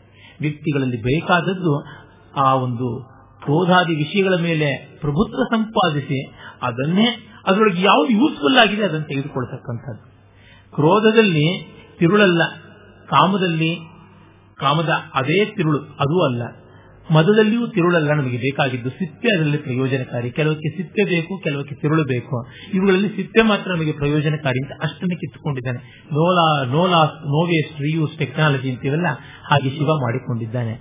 ಇನ್ನ ನಾವು ಆತನ ಹೊರಗಿನ ವಿವರಗಳನ್ನು ನೋಡಿದ್ರೆ ಗೊತ್ತಾಗುತ್ತೆ. ಪಾದದವರೆಗೂ ಬಂದ್ವಿ ಪಾದದವರೆಗೂ ಬಂದರೂ ಅದೇ ಭಸ್ಮ, ಅದೇ ವೈರಾಗ್ಯಶೀಲತೆ, ಅವೆಲ್ಲ ಹಾಗೇನೆ. ಆದರೆ ಈ ಭಸ್ಮ ಸ್ಮಶಾನದಿಂದ ಬಂದದ್ದು. ಸ್ಮಶಾನದ ಬೂದಿಯನ್ನ ಹಚ್ಚಿಕೊಂಡು ಬಿಟ್ಟಿದ್ದಾನಲ್ಲ. ಇದೆಂತದ್ದು ಬೂದಿಯನ್ನು ಹಚ್ಚಿಕೊಳ್ಳೋದೇನೆ ಅಷ್ಟು ಶುದ್ಧವಲ್ಲ ಅಂತಾರೆ. ಈ ಸ್ಮಶಾನದ ಬೂದಿ ಇನ್ನು ಯಾವ ರೀತಿಯಾಗಿ ಚೆನ್ನಾಗಿದೆ? ಅದಕ್ಕೆ ಕಾರಣ ಇಷ್ಟೇ. ಕಟ್ಟ ಕಡೆಯಲ್ಲಿ ಉಳಿಯುವುದು ಅದೊಂದೇ. ಯಾವುದೇ ವಸ್ತು ನಾಶ ಆದಮೇಲೆ ಸ್ಮಶಾನಕ್ಕೆ ಹೋಗುತ್ತೆ. ಅದನ್ನು ಫರ್ದರ್ ರಿಡಕ್ಷನ್ ಮಾಡಿದ್ರೆ ಬೂದಿ. ಬೂದಿಗಿಂತ ಫರ್ದರ್ ರಿಡಕ್ಷನ್ ಅನ್ನೋದು ಇಂಪಾಸಿಬಲ್ ಯಾವುದು ಕಟ್ಟ ಕಡೆಯಲ್ಲಿ ಉಳಿಯುತ್ತದೆಯೋ ಅದನ್ನು ನಾವು ಸ್ವೀಕರಿಸಬೇಕು ಅಂತ ಮಾಡಿಕೊಂಡಿದ್ದಾನೆ ಅಂತಂದ್ರೆ ಕಟ್ಟ ಕಡೆಯಲ್ಲಿ ಉಳಿಯುವುದು ಒಂದೇ. ಅದು ಯಾವುದು? ಜ್ಞಾನ. ಸತ್, ಇನ್ಯಾವುದೂ ಅಲ್ಲ. ಒಂದು ಬೆಂಕಿಯಲ್ಲಿಯೇ ಮೂರು ಮುಖ ಉಂಟಲ್ಲ, ಇದ್ದಿಲಿನ ರೂಪದಲ್ಲಿ ತಮೋಗುಣ no spark, no light, no heat, no energy. ಹಾಗಿದ್ದಾಗ ಅದು ತಮೋಗುಣ ಎಲ್ಲ ಸುಪ್ತವಾಗಿದೆ. ಮೋಹ, ನಿದ್ರಾ, ಜಡತ್ವ, ಇವು ತಮೋಗುಣ ಲಕ್ಷಣ. ಅದು ಧಗದ್ದಗನೆ ಉರಿತಾ ಇದೆ, ಅದು ರಜೋಗುಣದ ಲಕ್ಷಣ. ತಮೋಗುಣ ಮುಟ್ಟಿದ್ರೆ ಕೈ ಮಸಿ ಆಗುತ್ತೆ. ರಜೋಗುಣ ಮುಟ್ಟಕ್ಕೋದ್ರೆ ಕೈ ಸುಟ್ಟು ಹೋಗುತ್ತೆ. ಅರೆ ಸತ್ವಗುಣವನ್ನ ಮುಟ್ಟಲೂಬಹುದು, ಚೆನ್ನಾಗಿ ಬಳಸಿಕೊಳ್ಳಲೂಬಹುದು. ನಮ್ಮ ಹಲ್ಲು ಪುಡಿಗಳಲ್ಲಿ ಟಾಲ್ಕಮ್ ಪೌಡರ್ ಅಲ್ಲೆಲ್ಲ ವಿಶೇಷವಾಗಿರ್ತಕ್ಕಂಥದ್ದು ಬೂದಿನೇ. ಅದಕ್ಕೊಂದಿಷ್ಟು ಪರಿಮಳ ಹಾಕಿರ್ತಾರೆ, ಅದು ಬಿಟ್ಟು ಇನ್ನೇನು. ಮತ್ತೆ ಬೂದಿಯನ್ನು ಮುಟ್ಟಿದ ಮೇಲೆ ಮತ್ತಾರೂ ಕೂಡ ಬಟ್ಟೆ ಕೊಳೆ ಆಯ್ತು, ಕೈ ಕೊಳೆ ಆಯ್ತು ಅಂತ ಮಾಡ್ಕೊಳ್ಳೋದ್ರೆ ಹಿಂಗೆ ಕೈ ಕೊಡಕೊಂಡು ಬಿಡ್ತಾರೆ. ಅದಕ್ಕೆ ವಿಶೇಷವಾದಂತಹ ಪ್ರಯತ್ನ ಬೇಕಿಲ್ಲ. ಸತ್ವಗುಣ ಅನ್ನುವುದು ನಮಗೆ ಮೈಗೂಡಿ ಬಂದ ಮೇಲೆ ಇನ್ನು ವಿಶೇಷವಾದ ಪ್ರಯತ್ನ ಮಾಡಬೇಕಾಗಿಲ್ಲ. ಹಾಗೆ ಅಬ್ಸಲ್ಯೂಟ್ ರಿಮೈಂಡರ್ ಆದಂತಹ ಸತ್ವಗುಣವನ್ನು ಅವನು ಉಳಿಸಿಕೊಂಡಿದ್ದಾನೆ. ಜೀವಿಯ ಸ್ತರದಲ್ಲಿ ನಾವು ಮುಖ್ಯವಾಗಿ ಗಮನಿಸಬೇಕಾದ್ದು ಸತ್ವೋನ್ನತಿ. ಸತ್ವೋನ್ನತಿಗಿಂತ ಮಿಗಿಲಾದದ್ದು ಯಾವುದೂ ಇಲ್ಲ. ಅದಿದ್ದ ಮೇಲೆ ವ್ಯಕ್ತಿ ತನ್ನಂತೆ ತಾನು ಸರಿಯಾಗ್ತಾನೆ. ಇನ್ನು ಜಗತ್ತಿನ ಯಾವ ಸರಿತಪ್ಪುಗಳ ಗಣನೆ ಬೇಕಿಲ್ಲ. ಇನ್ನು ಅವನ ವಾಹನ ನೋಡಿ. ವೃಷಭ. ಬೇರೆ ದೇವತೆಗಳಿಗೆಲ್ಲ ಬೇರೆ ಬೇರೆ ವಾಹನಗಳಿದ್ರು, ಇವನಿಗೆ ಅಂಥ ಒಂದು ದೊಡ್ಡ ಓಟ ಇರತಕ್ಕಂಥ ಗತಿಶೀಲವಾದ ಪ್ರಾಣಿಯಲ್ಲ. ಆದರೆ ತುಂಬಾ ಸ್ಥಿತಿಶೀಲವಾದ ಪ್ರಾಣಿ ಗಟ್ಟಿಯಾದಂತಹ ಪ್ರಾಣಿ ಧರ್ಮ ಸ್ವರೂಪ ಅಂತ ಹೇಳ್ತಾರೆ ವಶೋಹಿ ಭಗವಾನ್ ಧರ್ಮ. ಆ ಧರ್ಮವನ್ನ ಅವನು ವಾಹನ ಮಾಡಿಕೊಂಡಿದ್ದಾನೆ. ಅಂದ್ರೆ ಜ್ಞಾನ ಅವನ ಸಾಕಾರ. ಶಿವ ಅಂದ್ರೆ ನಮಗೆ ಎದ್ದು ಕಾಣುವಂತಹದ್ದು ಜ್ಞಾನ ಸ್ವರೂಪವೇ ನಾನು ಕೇಶದಿಂದ ಮೊದಲುಕೊಂಡು ಭಸ್ಮದವರೆಗೂ ಹೇಳಿದ್ದೇನೆ, ಅವೆಲ್ಲವೂ ಕೂಡ ಜ್ಞಾನದ್ದೇ ಆಗಿದೆ. ಆ ಜ್ಞಾನಕ್ಕೆ ಧರ್ಮ ಇಲ್ಲದೆ ಇದ್ದರೆ ಲೋಕಕ್ಕೆ ಪ್ರಯೋಜನಕಾರಿ ಆಗುವುದಿಲ್ಲ. The vehicle of knowledge is dharma ಅಂತಂದ್ರೆ ರೈಚಸ್ನೆಸ್ ಲೋಕ ವ್ಯವಸ್ಥೆಯನ್ನ ಒಪ್ಪಿ ನಡೆಯುವಂತ ಒಂದು ಮನಸ್ಸು ಬೇಕು. ಜ್ಞಾನಿಯಾದವನು ಒಂದಿಷ್ಟು ಧರ್ಮಾಚರಣೆಯನ್ನ ಮಾಡಬೇಕು. ಜ್ಞಾನಿಗೆ ಧರ್ಮಾಧರ್ಮಗಳು ಮೀರಿವೆ ಅದು ಹೌದು. ಧರ್ಮವನ್ನ, ಅಧರ್ಮವನ್ನ ಮೀರಿದ ಒಂದು ಸ್ಥಿತಿ ಇರುತ್ತೆ. ಆದರೂ ಲೋಕ ಸಂಗ್ರಹಕ್ಕಾಗಿ ಒಂದಷ್ಟು ವ್ಯವಸ್ಥೆಯನ್ನು ಇಟ್ಟುಕೊಂಡೇ ಇಟ್ಟುಕೊಳ್ಳಬೇಕು ಅಂತಂದಾಗ ಶಿವನೂ ಅದನ್ನ ಒಪ್ಪಿ ನಡೀತಾನೆ ಅಂತ ಗೊತ್ತಾಗುತ್ತೆ. ಧರ್ಮದ ಆಚರಣೆ ಇಲ್ಲದೆ ಇದ್ರೆ, ಧರ್ಮ ಅಂತಂದ್ರೆ ಸತ್ಯ, ಹಿಂಸೆ ಇತ್ಯಾದಿ ಎಲ್ಲ ಯಾವ್ದು ಹೇಳ್ತೀವಿ ನಾವು, ಸಾಮಾನ್ಯ ಧರ್ಮಗಳು, ಅಹಿಂಸಾ ಸತ್ಯಮಸ್ತೆಯನ್ನು ಶೌಚಮಿದ್ದೆ ನಿಗ್ರಹ ಧೀರ್ವಿದ್ಯಾ ಸತ್ಯಮಕ್ರೋಧೋ ದಶಕಂ ಧರ್ಮ ಲಕ್ಷಣಂ ಅಂತ. ಈ ಎಲ್ಲ ಅಂಶಗಳು ನಮಗೆ ತುಂಬಾ ಮುಖ್ಯವಾಗಿ ಬೇಕಾದದ್ದು. ಆ ಅಂಶಗಳೆಂದರೆ ಜಗತ್ತಿನ ವರ್ತನೆ, ವ್ಯವಹಾರ ಚೆನ್ನಾಗಿ ನಡೆಯುತ್ತದೆ. ಅದು ಅವನ ವಾಹನವಾಗಿದೆ. ಆಮೇಲೆ ಅವನ ಕುಟುಂಬದ ವಿವರಗಳನ್ನು ನೋಡಿ. ಅದಕ್ಕೆ ಮುನ್ನ ಇನ್ನೊಂದು ಸ್ವಲ್ಪ ಅವನ ವಿವರ ನೋಡೋದಿದ್ರೆ ಅವನ ಮತ್ತೊಂದು ಹೆಸರು ಸ್ಥಾಣು. ಸ್ಥಾಣು ಅಂದ್ರೆ ಅಲ್ಲಾಡದ ಒಂದು ಕಡೆ ಕೂತ್ಕೊಳ್ಳೋನು ಹಾಗಿದ್ದು ಅವನು ಮಹಾನಟ. ಕುಣಿದಾಡತಕ್ಕಂಥವನು. ಸುಮ್ಮನೆ ಕೂತಿದ್ರೆ ನೃತ್ಯವಲ್ಲ. ಕುಣಿದಾಡುವುದು ನೃತ್ಯ. ಅದು ಹೇಗೆ? ಈ ವೈರುಧ್ಯ ಉಂಟು ಯಾರ ಚಿತ್ತ ವೃತ್ತಿಗಳು ಉಪಶಾಂತವಾಗಿವೆಯೋ ಅವರು ಎಷ್ಟು ಹಾರಾಡಿದ್ರೂ ಏನೂ ತೊಂದರೆ ಇಲ್ಲ. ಅದನ್ನು ನಮಗೆ ತಿಳಿದೇ ತಿಳಿದಿದ್ದೀವಲ್ಲ. ಗಣಪತಿ ತಂದೆ ತಾಯಿಗಳಿಗೆ ಪ್ರದಕ್ಷಿಣೆ ಮಾಡಿ ಮೂರು ಲೋಕಗಳ ಪ್ರದಕ್ಷಿಣೆಯ ಫಲ ತೆಗೆದುಕೊಂಡ. ಸುಬ್ರಹ್ಮಣ್ಯ ಎಲ್ಲವನ್ನೂ ಮಾಡಕ್ ಹೋದ. ಹೀಗೆ ಅವನಿಗೆ ಮನಸ್ಸು ಅಜಿಟೇಷನ್ ಆಗ್ತಾ ಇದ್ದಿದ್ದರಿಂದ ಎಲ್ಲಿ ಹೋದರೂ ಅವನು ಏನು ಪ್ರೋಗ್ರೆಸ್ ಅನ್ನು ತೋರಿಸಿಲ್ಲ. ಇವನಿಗೆ ಮನಸ್ಸಿನ ಅಜಿಟೇಷನ್ ಇಲ್ಲದೆ ಇದ್ದರಿಂದ ಇದ್ದಲ್ಲಿಯೇ ಎಲ್ಲವನ್ನೂ ತೋರಿಸೋಕ್ಕಾಗಿ ಹೀಗೆ ಮನಸ್ಸು ಸಮಾಧಾನ ಯಾವ ಚಟುವಟಿಕೆಯನ್ನು ತರಬಲ್ಲದು. ಅದೇ ರೀತಿಯಲ್ಲಿ ಇವನು ಕೂಡ ಎಷ್ಟು ಹಾರಾಡಿಯೋ ಏನು ಮಾಡಿಯೋ ಸ್ಥಾನವಾಗಿ ನಿಲ್ಲಬಲ್ಲ ಅಂತ ಗೊತ್ತಾಗುತ್ತೆ. ಅದು ಅವನ ಮತ್ತೊಂದು ವರ್ತನೆಯ ಸ್ವಾರಸ್ಯ. ಸ್ಮಶಾನವಾಸಿ ಅಂತ ಅವನನ್ನು ಕರಿತೀವಿ ಅವನ ವಾಸ. ಗಿರಿವಾಸಿ ಅಂತ ಕರೀತಾರೆ. ಬೆಟ್ಟದ ಮೇಲೆ ನಿಲ್ಲುವಂತವನು ಎಲ್ಲದರ ಸುತ್ತ ತುದಿಯಲ್ಲಿ ಶಿಖರದಲ್ಲಿ ನಿಲ್ತಕ್ಕಂಥವನು ಶಿಖರಾನುಭವ.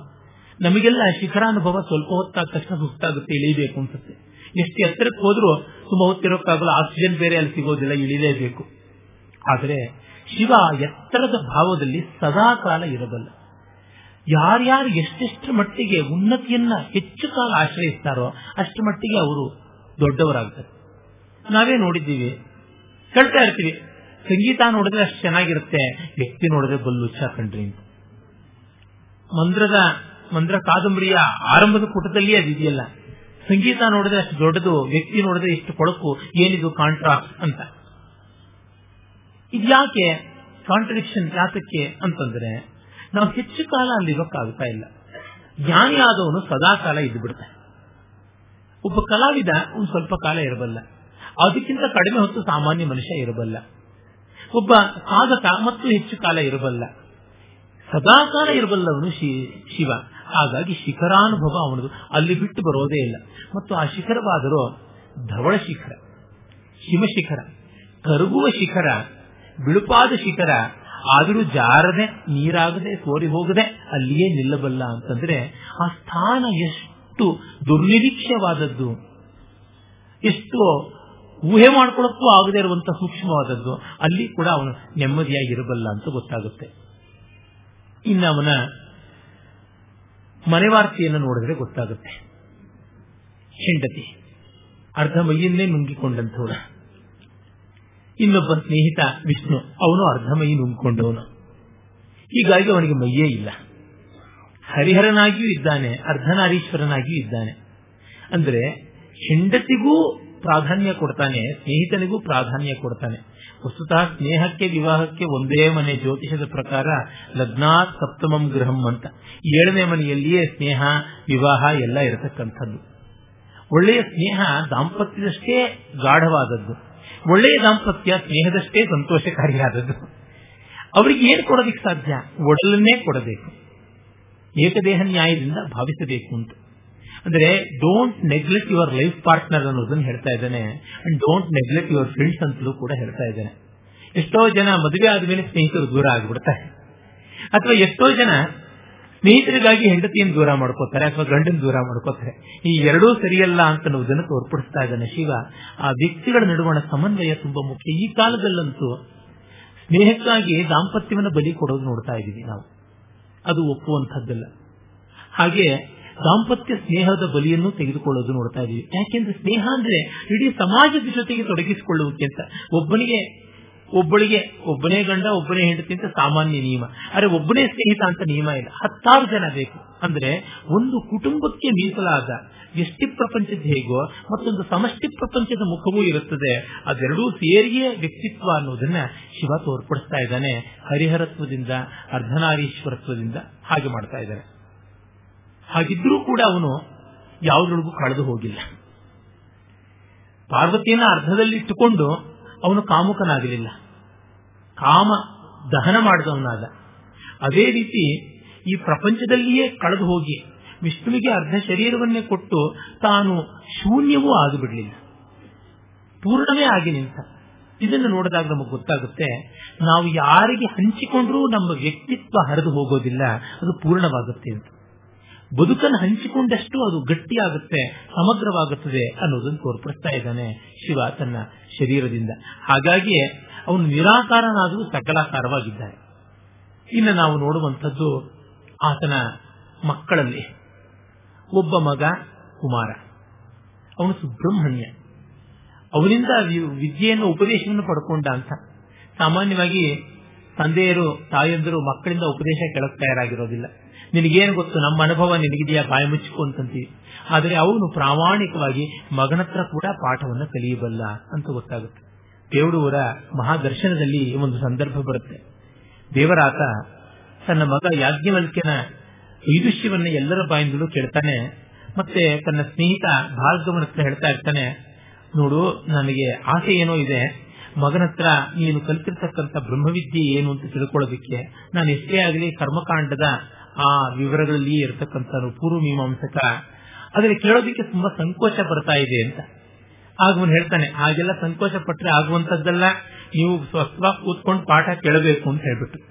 ಹೌದೇ ಹೌದು, ಪಾಠ ಕೇಳಲೇಬೇಕು ಕಲೀಲೇಬೇಕು ಇಲ್ಲದೆ ಆಗುವುದೆಂಥದ್ದು? ತಮ್ಮ ಮಕ್ಕಳು ತಮಗಿಂತ ದೊಡ್ಡವರಾದಾಗ ಅವರಿಂದ ಕಲಿಯಬೇಕು. ಮಕ್ಕಳು ಅಂತಂದ್ರೆ ಬರೀ ಮಕ್ಕಳೇ ಆಗಬೇಕು ಅಂತಿಲ್ಲ. ಮುಂದಿನ ತಲೆಮಾರಾಗಬಹುದು ತಮಗಿಂತ ಚಿಕ್ಕ ವಯಸ್ಸವರಾಗಬಹುದು ಅವರಿಂದ ಕಲಿಯೋದಿಕ್ಕೆ ನಾವು ಸಂತೋಷ ಪಟ್ಟುಕೊಳ್ಬೇಕಾಗಿಲ್ಲ ಇದು ಎಲ್ಲ ಕಾಲಕ್ಕೂ ಸಲ್ಲುವಂಥದ್ದು. ನಿನ್ನಿಂದ ಕಲಿಯೋದಿಕ್ಕೆ ನಾನು ತಯಾರಾಗಿದ್ದೀನಿ ತಕ್ಷಣವೇನೆ ಎದುರುಗಡೆ ಇರುವ ಗುರು ಅರ್ಧ ಗುರುತ್ವವನ್ನು ಬಿಟ್ಟು ಸ್ನೇಹತ್ವಕ್ಕೆ ಬಂದ್ಬಿಡ್ತಾನೆ.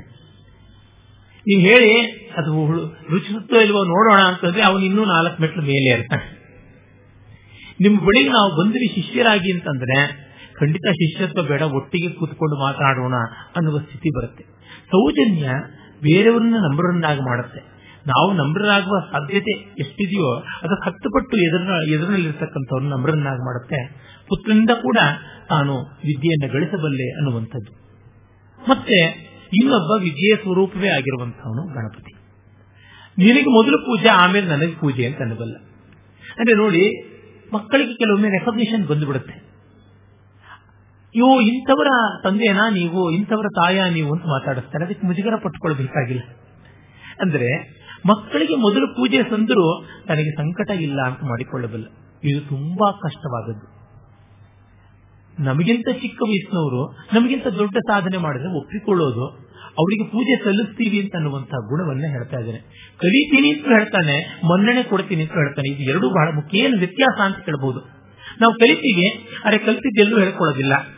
ಅಂತ ಅನ್ನುವಂಥದ್ದಲ್ಲ ಮನ್ನಣೆಯನ್ನು ಕೊಡುವುದು ಸಾರ್ವಜನಿಕವಾದ ಮುಖವಾಗುತ್ತೆ. ಕಲಿಯುವುದು ಏಕಾಂತ ಮುಖ. ಸುಬ್ರಹ್ಮಣ್ಯನ ತೊಡೆಯ ಮೇಲೆ ಕೂಡಿಸ್ಕೊಂಡು ಕಿವಿಯಲ್ಲಿ ಉಪದೇಶ ಮಾಡಿಸಿಕೊಂಡ ಅಂತ ಬರುತ್ತದೆ ಸ್ಕಾಂದ ಪುರಾಣದಲ್ಲಿ. ಆದರೆ ಗಣಪತಿಗೆ ಸಾಮೂಹಿಕವಾಗಿ ದೇವತಾ ಸಮೂಹದ ಎದುರಿಗೆ ಅವನು ಭಾದ್ರಪದ ಚತುರ್ಥಿಯ ದಿವಸ ಪೂಜೆ ಮಾಡಿದ ಅಂತ ಬರುತ್ತೆ. ಅದನ್ನು ತೋರಿಸುವುದೇನು ನಾನು ಸಾರ್ವಜನಿಕವಾಗಿ ಚಿಕ್ಕವರ ದೊಡ್ಡತನವನ್ನು ಒಪ್ಪಿಕೊಳ್ತೀನಿ ಆದರಿಸ್ತೀನಿ ಎನ್ನುವಂಥದ್ದು ಇದು ಮಕ್ಕಳಿಗೆ ಅಂತಲ್ಲ, ಅಧಿಕಾರ ಸ್ಥಾನದಲ್ಲಿ ನೋಡಿದ್ರೆ ನಮ್ಮ ಸೇವಕರು ನಮಗಿಂತ ದೊಡ್ಡವರಾಗಿರಬಹುದು, ಯಾವುದೋ ಕೆಲವು ವಿವರಗಳಲ್ಲಿ.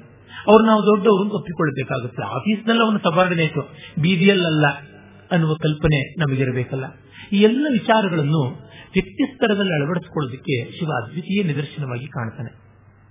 ಮತ್ತೆ ಇನ್ನ ಆ ಪರಿವಾರದ ವಾಹನಗಳನ್ನು ನೋಡಿ. ಶಿವನ ಮಗ ಗಣಪತಿಯ ವಾಹನ ಇಲಿ ಅವನ ಶಿವನ ಕೊರಳಿನ ಅಲಂಕಾರ ಹಾವು. ಇದಕ್ಕೆ ಅದು ಭಕ್ಷ್ಯ. ಇನ್ನ ಸ್ಕಂದನ ವಾಹನ ನವಿಲು, ಅದಕ್ಕೆ ಈ ಹಾವು ಭಕ್ಷ್ಯ. ಇನ್ನು ಇವನ ವಾಹನವಾದ ನಂದಿಕೇಶ್ವರ, ಪಾರ್ವತಿಯ ವಾಹನವಾದ ಸಿಂಹಕ್ಕೆ ಭಕ್ಷ್ಯ. ಒಂದು ಒಂದನ್ನು ತಿಂದು ಕಿತ್ತುಕೊಂಡು ಬದುಕುವಂತಹದ್ದು ಯಾವುದು ಯಾರಿಗೂ ತೊಂದರೆ ಮಾಡಿಲ್ಲ. ಜಗತ್ತು ಹೀಗೆ ಒಂದು ಇನ್ನೊಂದಕ್ಕೆ ಅನ್ನವಾಗಿ ಇರೋದು, ಆದರೂ ಜಗತ್ತು ಮುಂದುವರಿಯುತ್ತೆ. ನೋಡಿ, ಈಗಲೂ ಜಗತ್ತಿನಲ್ಲಿ ಹಾವುಗಳಿವೆ. ಇಲಿಗಳಿವೆ, ನವಿಲುಗಳಿವೆ, ಎಲ್ಲವೂ ಇವೆ. ಆದರೆ ಒಂದು ಪ್ರಾಣಿ ವರ್ಗ ಸತ್ತೋಗ್ಬಿಟ್ಟು ಇನ್ನೊಂದು ಮಾತ್ರ ಉಳಿದಿದೆ ಅಂತ ಇಲ್ಲ. ಈ ಮನುಷ್ಯ ಬಂದ ಮೇಲೆ ಹಾಳಾಗಿರೋದು ಅಂದ್ರೆ ವೈರುಧ್ಯಗಳಿದ್ರೂ ಕೂಡ ಜಗತ್ತು ನಡೀತಾ ಹೋಗುತ್ತೆ. ಅಷ್ಟೆಷ್ಟು ಸಂತಾನ ಸಂಖ್ಯೆ ಇರುತ್ತೆ, ಅಷ್ಟೆಷ್ಟು ಅಸ್ತಿತ್ವ ಹಾಗೆ ಬೆಳೆಯುತ್ತದೆ ಡಿಸ್ಕವರಿ ಮೊದಲಾದಂತ ಬಹಳ ಸೊಗಸಾದ ಚಾನೆಲ್ಗಳಲ್ಲಿ ತೋರಿಸುವುದುಂಟಲ್ಲ ಕೆಲವು ದನದ ಜಾತಿಯ ಎಮ್ಮೆಯ ಜಾತಿಯ ಪ್ರಾಣಿಗಳೆಲ್ಲ ಆಫ್ರಿಕಾದ ಬೇಸಿಗೆಯಲ್ಲಿ ಎಲ್ಲ ವಲಸೆ ಹೋಗ್ತಾ ಒಂದು ನದಿಯನ್ನ ಮತ್ತೊಂದು ಕಡೆಯಿಂದ ದಾಟಿಕೊಂಡು ಹೋಗುವಾಗ ಪೆಡಂಭೂತದಂತ ಬಾಯಿ ಬಿಟ್ಟುಕೊಂಡು ಮೊಸಳೆಗಳು ಅಲ್ಲಿಯೇ ತಿನ್ನೋಕ್ ಬರ್ತಾ ಇರುತ್ತೆ. ಆ ಮೊಸಳೆಗಳು ಅಲ್ಲಿ ಸುಳಿತಾ ಇದ್ರು ಇವುಗಳು ತಂಪಾಡು ತಾವು ನದಿಯಲ್ಲಿ ದಾಟ್ತಾ ಇರುತ್ತೆ. ಗೊತ್ತು? ಲಕ್ಷಾಂತರ ಇರುವ ತಮ್ಮಲ್ಲಿ ನೂರಾರು ಮೊಸಳೆಗಳು ತಿನ್ನುತ್ತವೆ ಅಂತ. ಅದಕ್ಕಾಗಿ ಅವು ಗೋಳಾಡೋದಿಲ್ಲ ಒಂದು ಮತ್ತೊಂದು ರಕ್ಷಣೆಗಾಗಿ ಏನು ಹೋಗೋದಿಲ್ಲ. ಅದನ್ನ ಅಂಗೀಕರಿಸಿಕೊಂಡು ಹೋಗುತ್ತೆ. ಆಫ್ರಿಕಾದ ಆ ಸಫಾರಿಗಳಲ್ಲೆಲ್ಲ ಸಿಂಹಗಳು ಇರುವ ಜಾಗದಲ್ಲಿ ಜಿಂಕೆಗಳು ಜೀಬ್ರಾಗಳು ಇತ್ಯಾದಿ ಇವುಗಳಿಗೆ ಭಕ್ಷ್ಯವಾಗುವ ಪ್ರಾಣಿಗಳು ಅಲ್ಲೇ ಓಡಾಡ್ಕೊಂಡಿರ್ತವೆ ಇದಕ್ಕೆ ಗೊತ್ತು ಅಲ್ಲಿದೆ ಊಟ ಅಂತ. ಅದಕ್ಕೆ ಗೊತ್ತು ಇಲ್ಲಿದೆ ಕೇಡು ಅಂತ. ಆದ್ರೂ ಅವಲ್ಲೇ ಇರುತ್ತೆ. ಆ ಊರು ಬಿಟ್ಟು ಬೇರೆ ಊರಿಗೆ ಹೋಗಬಾರ್ದ. ನಾವು ಹೇಳ್ತೀವಿ, ದುಷ್ಟರಿಂದ ದೂರ ಇರಿ, ದುಷ್ಟರಿಂದ ದೂರ ಇರಿ ಅಂತ. ಮನುಷ್ಯ ಹೇಳ್ತಾನೆ, ಅವುಗಳಿಲ್ಲ. ಗೊತ್ತು. ಹತ್ತಾಗ ಬರುತ್ತವೆ ನಾವು ಓಡೋಗ್ತೀವಿ. ನಮ್ಮ ಹಣೆ ಹೇಗೆ ಬರ್ತೀವಿ, ಹಾಗಾಗತ್ತೆ ಅಂತ ಅಂದ್ರೆ ವಸ್ತುಸ್ಥಿತಿಯ ಅಂಗೀಕಾರವನ್ನು ಮಾಡಿಕೊಂಡಾಗ ಎಂಥ ವೈರುಧ್ಯವೂ ಕೂಡ ನಿರ್ನಾಮ ಮಾಡೋದಿಲ್ಲ, ಉಳಿಸಿಯೇ ಉಳಿಸುತ್ತದೆ ಅನ್ನುವಂಥದ್ದು ಗೊತ್ತಾಗುತ್ತದೆ. ಲೋಕಸತ್ತಾಂಗೀಕಾರ ಅನ್ನೋದು ಬಹಳ ಮುಖ್ಯ. ಜ್ಞಾನದ ಮೊದಲ ಪ್ರಧಾನವಾದ ಮೆಟ್ಟಿಲು ಅಂಥದ್ದು. ಈ ಎಲ್ಲ ವಾಹನಗಳು ಒಂದಕ್ಕೆ ಒಂದು ಭಕ್ಷ್ಯವಾಗಿದ್ದರೂ ಕೂಡ ಅವು ಅಂಗೀಕರಿಸಿಕೊಂಡು ಇವೆ. ಆ ಅಂಗೀಕಾರದಿಂದಲೇ ಹಸಿರು ಸಮಾನ ಎಲ್ಲರಲ್ಲೂ ಅಂತ ಗೊತ್ತಾಗಿದೆ. ಹಾಗಾಗಿ ನಮಗೆ ಯಾರು ಶತ್ರು ಹಸಿರು ಶತ್ರು, ಕಾಮನ್ ಎನಿಮಿ ಅದರಿಂದ ನಾವು ಹಸಿವನ್ನು ಮೀರುವ ಪ್ರಯತ್ನ ಮಾಡಬೇಕು ಅಂತ. ಹಸಿವನ್ನು ಮೀರುವ ಪ್ರಯತ್ನ ಎಲ್ಲಾದರೂ ಸಾಧ್ಯವ? ಪ್ರಯತ್ನ ಸಾಧ್ಯ. ಫಲ ಸಾಧ್ಯವೋ ಇಲ್ಲವೋ ಗೊತ್ತಿಲ್ಲ. ಪ್ರಯತ್ನ ಮಾಡಬಹುದು. ಜೊತೆಗೆ ಬಾಯ ಹಸಿವು, ಕೈಯ ಹಸಿವಿಗಿಂತ ಮನಸ್ಸಿನ ಹಸಿವಿದೆಯಲ್ಲ, ಅದು ತುಂಬಾ ತೀವ್ರತಾನೆ ಮನಸ್ಸಿನ ಹಸಿವನ್ನ ಒಂದು ಸ್ವಲ್ಪ ನಿಯಂತ್ರಣ ಮಾಡಿಕೊಂಡ್ರೆ ಇವುಗಳಿಗೆಲ್ಲ ಸಾಕಾಗುವಷ್ಟು ಬೇಕಾಗುವಷ್ಟು ಇದ್ದೇ ಇದೆಯಲ್ಲ. ಹೀಗಾಗಿ ನಮ್ಮ ಹಸಿವುಗಳ ಬೇರೆ ಬೇರೆ ಸ್ತರ ನೋಡಿದಾಗ ನಮಗೆ ಬರುವಂತ ಮನಸ್ಸಿನ ಬಯಕೆಗಳು ಡಿಸೈರ್ಸ್ ಅದಕ್ಕಿಂತ ದೊಡ್ಡ ಕೇಳಿ ಯಾವುದೂ ಇಲ್ಲ. ನೀಡ್ಸ್ ಹೇಗೋ ನಡೆದು ಹೋಗ್ಬಿಡುತ್ತೆ ಅನ್ನೋದನ್ನು ಕೂಡ ಆ ವಾಹನಗಳ ಮೂಲಕ ಶಿವ ತೋರಿಸ್ತಾ ಇದ್ದಾನೆ ಇನ್ನು ನಾವು ಇವೆಷ್ಟನ್ನು ಕಾಳಿದಾಸನ ಮೂಲಕ ಹೇಗೆ ನೋಡ್ತಾ ಇದ್ದೀವಿ ಅಂತಂದ್ರೆ, ಆ ಮಹಾಕವಿಯ ಮಾಲಿಕಾಗ್ನಿ ಮಿತ್ರದ ಮಂಗಳ ಶ್ಲೋಕ ಇದೆಯಲ್ಲ. ಏಕೈಶ್ವರ್ಯೇ ಸ್ಥಿತೋಪಿ ಪ್ರಣತ ಬಹುಫಲೇ ಯಸ್ವಯಂ ಕೃತಿವಾಸ ಕಾಂತಾ ಸಮ್ಮಿಶ್ರ ದೇಹೋಪಿ, ಅವಿಷಯ ಮನಸಾಂ ಯಸ್ಪರಸ್ತಾದ್ಯತೀನಾಂ ಅಷ್ಟಾಭಿರ್ಯಸ್ಯ ಕೃತ್ನಂ ಜಗದಪಿ ತನುಭಿರ್ಬಿಭ್ರತೋ ನಾಭಿಮಾನ. ಸನ್ಮಾರ್ಗಾಲೋಕನಾಯ ವ್ಯಪನಯಿತು ಸವಸ್ತಾಮಸಿ ಮೃತ್ಯುಮೀಶ. ಈ ಶ್ಲೋಕದ ಆಧಾರದ ಮೇಲೆ ಇಷ್ಟು ವೈರುಧ್ಯಗಳನ್ನ ಕಂಡಿದ್ದಾಯಿತು. ಅಂದ್ರೆ ಅವನು ಎಲ್ಲ ಸಂಪತ್ತಿಗೆ ಒಡೆಯನಾಗಿದ್ದರೂ ಕೂಡ ಚರ್ಮದ ಬಟ್ಟೆಯನ್ನು ಒಟ್ಟು ಭಿಕ್ಷಾಪಾತ್ರ ಹಿಡಿದಂಥವನು. ಪತ್ನಿಯನ್ನ ಅರ್ಧ ಶರೀರದಲ್ಲಿಯೇ ಉಳಿಸಿಕೊಂಡಂತವನು ಅಖಂಡವಾಗಿ ಪತ್ನಿ ಸಾಹಚರ್ಯದಲ್ಲಿ ಇದ್ದಾನೆ ಅಂತ ಆದರೂ ಕೂಡ ಅವನು ತಪೋ ವೈರಾಗ್ಯ ಮೂರ್ತಿಯಾಗಿದ್ದಾನೆ. ಎಂಟು ಬಗೆಯ ಶರೀರಗಳಿಂದ, ಅಷ್ಟಮೂರ್ತಿ ಸ್ವರೂಪದಿಂದ, ಪಂಚಭೂತಗಳು, ಸೂರ್ಯ ಚಂದ್ರರು, ಸೋಮಯಾಜಿ ರೂಪದಿಂದ ಜಗತ್ತನ್ನೆಲ್ಲ ಕಾಪಾಡ್ತಾ ಇದ್ರು. ಆತನಿಗೆ ಅಹಂಕಾರ ಇಲ್ಲ. ಹೀಗಿರುವಂತಹ ವೈರುಧ್ಯಗಳ ಆಯತನವಾಗಿದ್ರು. ಅವನ ಅದ್ವಿತೀಯವಾಗಿದ್ದಾನೆ. ಒಂದು ಸುಭಾಷಿತ ಅದೇ ಹೇಳ್ತಲ್ಲ ಭೀತರನ್ನಾಸ್ತಿ ಭುಜಂಗ ಪುಂಗಂ ವಿಷಾತ್. ಹಾಗಿದೆ ಅಂತ ಹೆದರಿಕೆ ಇಲ್ಲ. ಪ್ರೀತಿರ್ನ ಚಂದ್ರಾಮೃತ. ಚಂದ್ರ ಇದಾನೆ ಅಂತ ಮೈಮರೆಯುವ ಆನಂದ ಇಲ್ಲ. ನೋದ್ವೇಗ ಸ್ಥಿತಿ ಭಸ್ಮನ ಚಿತಾಭಸ್ಮ ಅಂತ ಮುಜುಗರ ಇಲ್ಲ. ನಚಸುಖಂ ಗೌರಿ ಸ್ತನಾಲಿಂಗನಾಥ್ ಗೌರಿಯನ್ನು ಅಪ್ಪಿಕೊಂಡಿದ್ದೀನಿ ಅಂತ ಆನಂದವೂ ಏನೂ ಇಲ್ಲ. ನಾಶವಶಂಚ ಕಪಾಲದ ಅಮಲುಲನಾಥ್ ತಲೆಬುರುಡೆಗಳ ಮಾಲೆ ಹಾಕೊಂಡಿದ್ದೀನಿ ಅಂತ ಮೈಲಿಗೆಯ ಕಲ್ಪನೆ ಇಲ್ಲ. ಶೌಚಂನ ಗಂಗಾಜಲ ಗಂಗೆ ಇದ್ದಾಳೆ ಅಂತ ಮಡಿಯ ಕಲ್ಪನೆ ಇಲ್ಲ.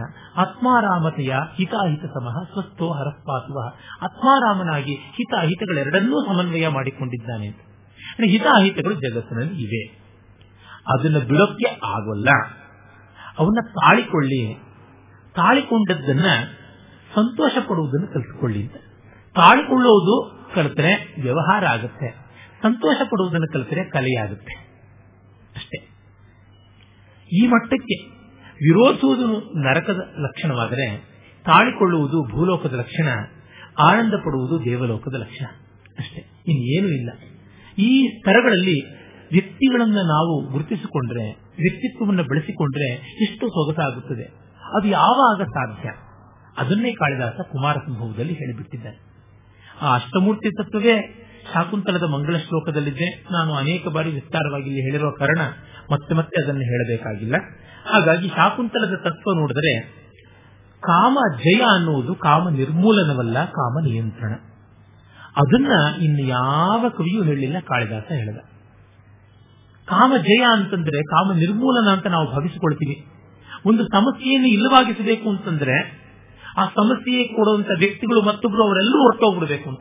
ಉದಾಹರಣೆಗೆ ತೆಗೆದುಕೊಳ್ಳಿ. ಸನಾತನ ಧರ್ಮಕ್ಕೆ ಇರುವ ಸಮಸ್ಯೆ ಕ್ರಿಶ್ಚಿಯನ್ರದು, ಮುಸ್ಲಿಮರದು, ಅದಕ್ಕಾಗಿ ಅವರನ್ನೆಲ್ಲ ಕೊಂದು ಬಿಡಿ ಆಗುತ್ತಾ ಪರಿಹಾರ? ಅದೇ ತರ ಅವರು ಯೋಚನೆ ಮಾಡ್ತಾರೆ. ಆಗುತ್ತದ ಪರಿಹಾರ? ಸನಾತನ ಧರ್ಮದ ಸಮಸ್ಯೆ ಹೋಗಬಹುದು ಆದರೆ ಮಾನವದ ಸಮಸ್ಯೆ, ಮಾನವರ ಸಮಸ್ಯೆ ಹೋಗಲ್ಲ. ಯಾಕೆಂದ್ರೆ ಕೆಟ್ಟವರು ಬರೀ ಮುಸ್ಲಿಮರಲ್ಲಿ, ಕ್ರಿಶ್ಚಿಯನ್ರಲ್ಲಿದ್ದಾರ. ಅಥವಾ ಕೆಟ್ಟವರು ಬರೀ ಹಿಂದೂಗಳಲ್ಲಿದ್ದಾರ. ನನ್ನೊಳಗೆ ಕೆಟ್ಟದ್ದು ಲಕ್ಷ ಬಾರಿ ಕಾಡ್ತಾ ಇರುತ್ತೆ. ಹಾಗಾಗಿ ಸಮಸ್ಯೆ ಇರತಕ್ಕಂಥದ್ದು ಯಾವುದೋ ಒಂದು ವರ್ಗದಲ್ಲ, ಒಂದು ಭಾಷೆಯಲ್ಲ, ಒಂದು ಜಾತಿಯಲ್ಲ ಒಂದು ದೇಶದಲ್ಲ ಕಟ್ಟ ಕಡೆಗೆ ಬಂದು ನಿಲ್ಲುವುದು ನಮ್ಮೊಳಗೆ ಸಮಸ್ಯೆ ಅಂತ.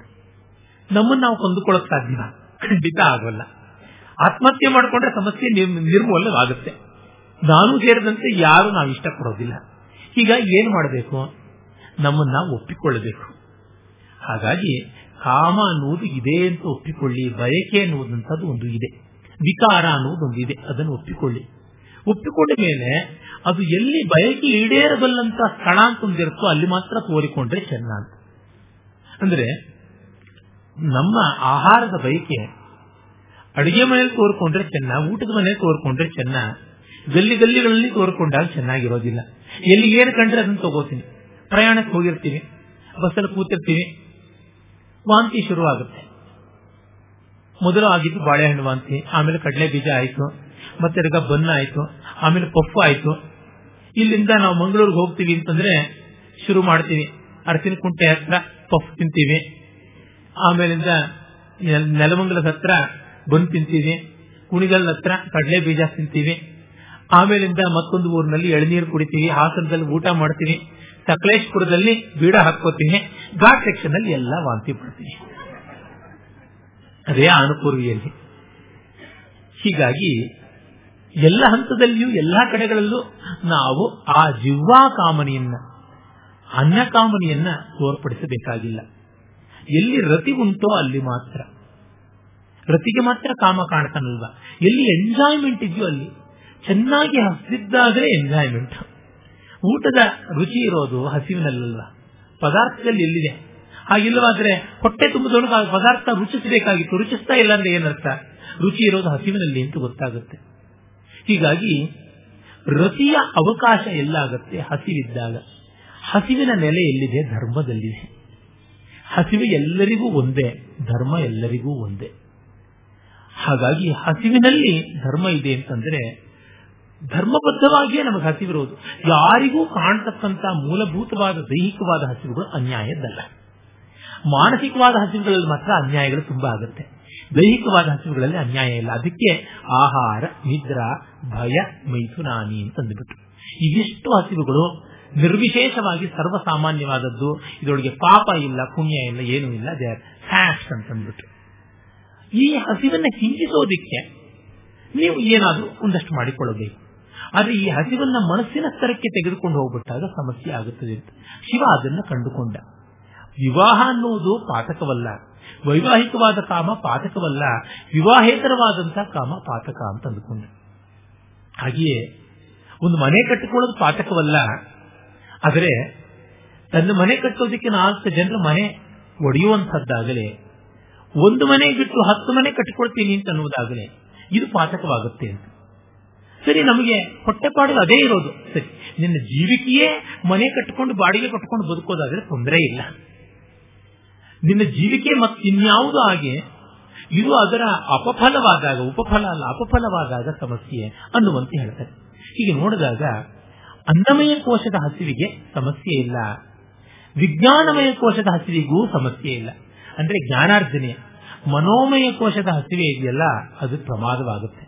ಅಲ್ಲಿ ಎಚ್ಚರದಲ್ಲಿರಬೇಕು. ಮನೋಮಯ ಕೋಶದ, ಅನ್ನಮಯ ಕೋಶದ ಹಸಿವೆಯನ್ನೆಲ್ಲ ನಾವು ಆನಂದಮಯ ವಿಜ್ಞಾನಮಯಗಳ ನೆಲೆಯಲ್ಲಿ ತೀರ್ಮಾನ ಮಾಡಿಕೊಳ್ಳಬೇಕು ಅನ್ನುವುದನ್ನು ತೋರ್ಪಡಿಸಿದ್ದಾನೆ. ಅದರಿಂದಲೇ ಅಕಾಲದಲ್ಲಿ ಬಂದ ಕಾಮನನ್ನ ಸುಟ್ಟ, ಸಕಾಲದಲ್ಲಿ ಬಂದಂತಹ ಕಾಮನನ್ನ ಪುನರುಜ್ಜೀವನಗೊಳಿಸಿದ. ಮತ್ತು ಆ ಅಕಾಲ ಆದೇಶವೂ ಆಗಿತ್ತು. ಅವನು ತಪಸ್ಸಿನಲ್ಲಿ ಕೂತಿದ್ದಾಗ, ಬ್ರಹ್ಮಚರ್ಯಾಶ್ರಮದಲ್ಲಿದ್ದಾಗ ಹಿಮಾಲಯದಲ್ಲಿ ಬಂದಂಥದ್ದು. ಇದು ಹಾಗಲ್ಲ. ಹಿಮವಂತನ ಅರಮನೆಯಲ್ಲಿ ಪಾಣಿಗ್ರಹಣ ಆದ ಮೇಲೆ ಬಂದಂತಹ ಕಾಮ. ಆ ಕಾಮನಾದರೂ ರತಿಯಲ್ಲಿ ಮಾತ್ರ ಕಾಣಿಸ್ತಾನೆ, ಬೇರೆ ಕಡೆ ಅಲ್ಲ ಅಂತ. ಹೀಗೆ ಕಾಮ ರತಿಯರ ಸಾಹಚರ್ಯದಿಂದಲೇ ತೋಷ ತೃಪ್ತಿ ಎನ್ನುವ ಮಕ್ಕಳು ಬರುವುದು ತೋಷ ಅಂದ್ರೆ ಸಂತೋಷ ಅನ್ನುವ ಮಗ.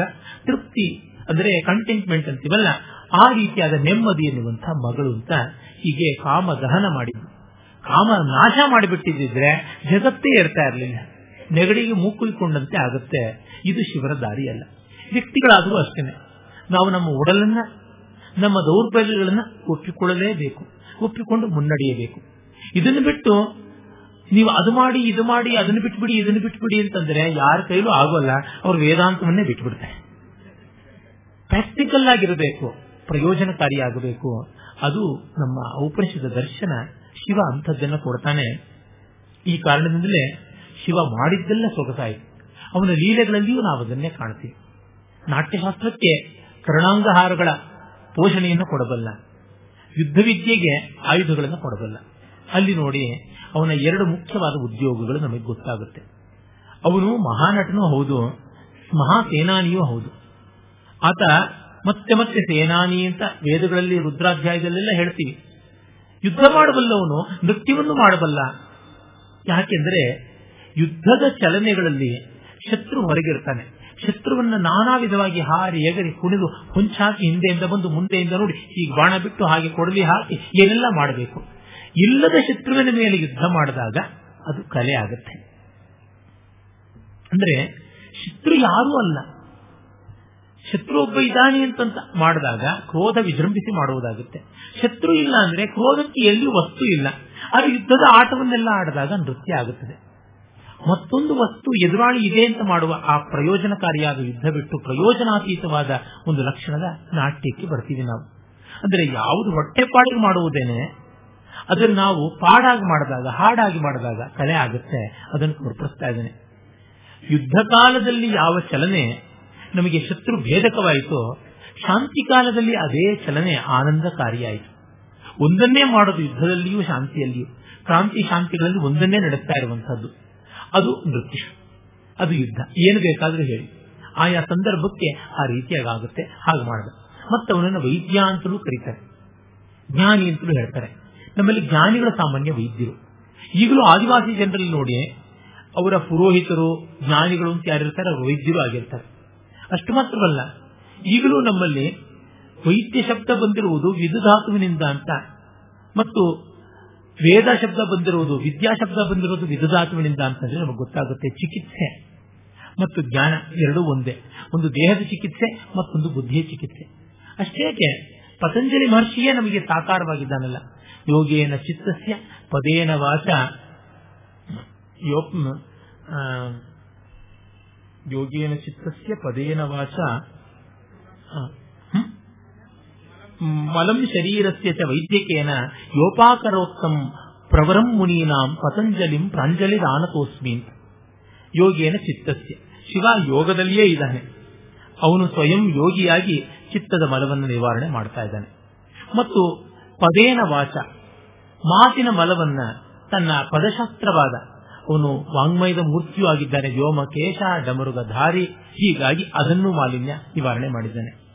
ಮತ್ತೆ ಅವನು ಭಿಷಕ್, ದೇವಿಯೋ ಭಿಷಕ್ ಆಗಿ ಆತ ದೇಹದ ಮಲವನ್ನು ನಿವಾರಣೆ ಮಾಡಿದ್ದಾನೆ.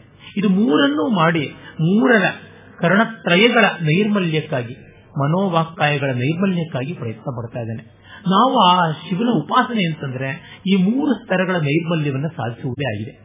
ಅದಕ್ಕೆ ಮತ್ತೆ ಅವನೇ ಶರಣೀಯನಾಗುತ್ತಾನೆ ಅವನ ಡಮರುಗ, ಅವನ ವ್ಯೋಮಕೇಶತ್ವದ ಮಂತ್ರವಿದ್ಯೆ, ವೇದವಿದ್ಯೆ ಭಾಷಾವಿದ್ಯೆ ಎಲ್ಲ ಇದೆಯಲ್ಲ? ಅದರ ಮೂಲಕವಾಗಿ ನಮ್ಮ ಭಾಷೆಯನ್ನು ಸುಧಾರಿಸಿಕೊಳ್ಳೋದು. ಮತ್ತು ಅವನ ಧ್ಯಾನಶೀಲತೆ ಅವನ ಮೌನದ ಮೂಲಕವಾಗಿ ಮನಸ್ಸಿನ ಮಾಲಿನ್ಯವನ್ನು ಶುದ್ಧಿ ಮಾಡಿಕೊಳ್ಳೋದು. ಮತ್ತೆ ಅವನ ಕ್ರಿಯಾಶೀಲತೆಯಿಂದ ದೇಹದ ಮಾಲಿನ್ಯ. ಯಾಕೆಂದ್ರೆ ಆರೋಗ್ಯವಾಗಿರಬೇಕು ಅಂದ್ರೆ ಕುಣಿಬೇಕು, ದುಡಿಯಬೇಕು, ಭಿಕ್ಷೆ ಎತ್ತಿ ಇದೇ ಬೇಕು, ಅದೇ ಬೇಕು ಅಂತೆಲ್ಲ ಹಾಕಿದ್ದನ್ನು ತಿನ್ನಬೇಕು. ನಾಲಿಗೆ ರುಚಿ ಭಿಕ್ಷುಕ ಇಟ್ಟುಕೊಂಡ್ರೆ ಭಿಕ್ಷುಕ ಆಗೋದಿಕ್ಕೆ ಸಾಧ್ಯ ಇಲ್ಲ. ಹಾಗೆ ಇಟ್ಟುಕೊಂಡು ಮಿತಬುಕ್ ಋತಭುಕ್, ಹಿತಭುಕ್ ಅಂತ ಇರಬೇಕು. ಮತ್ತೆ ನೋಡಿ ಭಿಕ್ಷೆ ಎತ್ತುವಾಗಲೇ ಸಾಕಷ್ಟು ವಾಕಿಂಗ್ ಆಗಿರುತ್ತೆ ಎಕ್ಸರ್ಸೈಸ್ ಆಗಿರುತ್ತೆ. ನೃತ್ಯ ಮಾಡಿದ್ರೆ ಅದಕ್ಕಿಂತ ವ್ಯಾಯಾಮ ಬೇಕೆ? ಯುದ್ಧ ಮಾಡಿದ್ರೆ ಅದಕ್ಕಿಂತ ಆರೋಗ್ಯ ಬೇಕೆ? ಯುದ್ಧ ಮಾಡುವನಿಗಿರಬೇಕಾದ ಆರೋಗ್ಯ ಅಂತದ್ದು ಹಾಗೆ ನೋಡಿದಾಗ ನಮಗೆ ಗೊತ್ತಾಗುತ್ತೆ. ಮತ್ತೆ ಇನ್ನೊಂದು ಸ್ವಾರಸ್ಯ, ಭಾಷೆಯ ಸ್ವಾರಸ್ಯವನ್ನ ಚೆನ್ನಾಗಿ ಯಾರತ್ರ ಅರ್ಥ ಮಾಡಿಕೊಳ್ಳಬಹುದು ಅಂದ್ರೆ ಯಾರು ಮೌನವನ್ನ ಅರ್ಥ ಮಾಡಿಕೊಂಡಿದ್ದಾರೋ ಅವರತ್ರ ಭಾಷೆಗಿಂತ ಮೇಲಿನ ಸ್ತರ ಮೌನ ಅಂತ ನಮಗೆ ಗೊತ್ತಿದೆ. ಆ ಮೌನದಲ್ಲಿ ನಾವು ಚಿತ್ತದ ನೈರ್ಮಲ್ಯವನ್ನ ಕಂಡುಕೊಳ್ಳಬೇಕು. ಮಾತಿನ ಸುಸಂಬದ್ಧತೆಯನ್ನ ಎಲ್ಲಿ ಕಂಡುಕೊಳ್ಳಬೇಕು? ನಾದದಲ್ಲಿ ಕಂಡುಕೊಳ್ಳಬೇಕು. ಭಾಷೆಯ ಅತ್ಯಂತ ವ್ಯವಸ್ಥಿತವಾದ ರೂಪ ಸಂಗೀತ ಅಲ್ವಾ, ನಾದ ಅಲ್ವಾ, ಪದ್ಯ ಅಲ್ವಾ ಛಂದಸ್ಸಲ್ವಾ ಹೀಗೆ ಕಂಡಾಗ ಪ್ರತಿ ವಿವರದಲ್ಲಿಯೂ ಕೂಡ ಆ ಶಿವನ ಸರ್ವ ಸಮನ್ವಯತೆ ಗೊತ್ತಾಗುತ್ತದೆ. ವ್ಯಕ್ತಿ ಅದನ್ನು ಸಾಧಿಸಿಕೊಳ್ಳಬಹುದಾದದ್ದು ಏನು ಅನ್ನುವುದು ಇಲ್ಲಿ ಮತ್ತೆ ಕಾಣುತ್ತದೆ. ಆ ದೃಷ್ಟಿಯಿಂದ ಶಿವ ನಮಗೆ ಅತ್ಯಂತ ಉಪಾದೇಯ ಅವನ ಶಕ್ತಿ ಇವೆಲ್ಲ ಇದೆಯಲ್ಲ? ಅದೇ ಪಾರ್ವತಿ. ಅದನ್ನು ಬಿಟ್ಟು ಇನ್ಯಾವ ದೇವಿಯೂ ಇಲ್ಲ. ಶಿವ ಅನ್ನುವುದೆಲ್ಲ ನಮಗೆ ಗೋಚರವಾಗುವುದು ಶಕ್ತಿಯ ಮೂಲಕವೇ. ಆ ಕಾರಣದಿಂದ ಪಾರ್ವತಿಯು ಬಂದಿದ್ದಾಳೆ. ನಾಳೆ ರಾಮನನ್ನ ಕುಟುಂಬ ಸ್ತರಕ್ಕೆ ವಾಲ್ಮೀಕಿ ಮೂಲಕ ನೋಡೋಣ. ನಮಸ್ಕಾರ.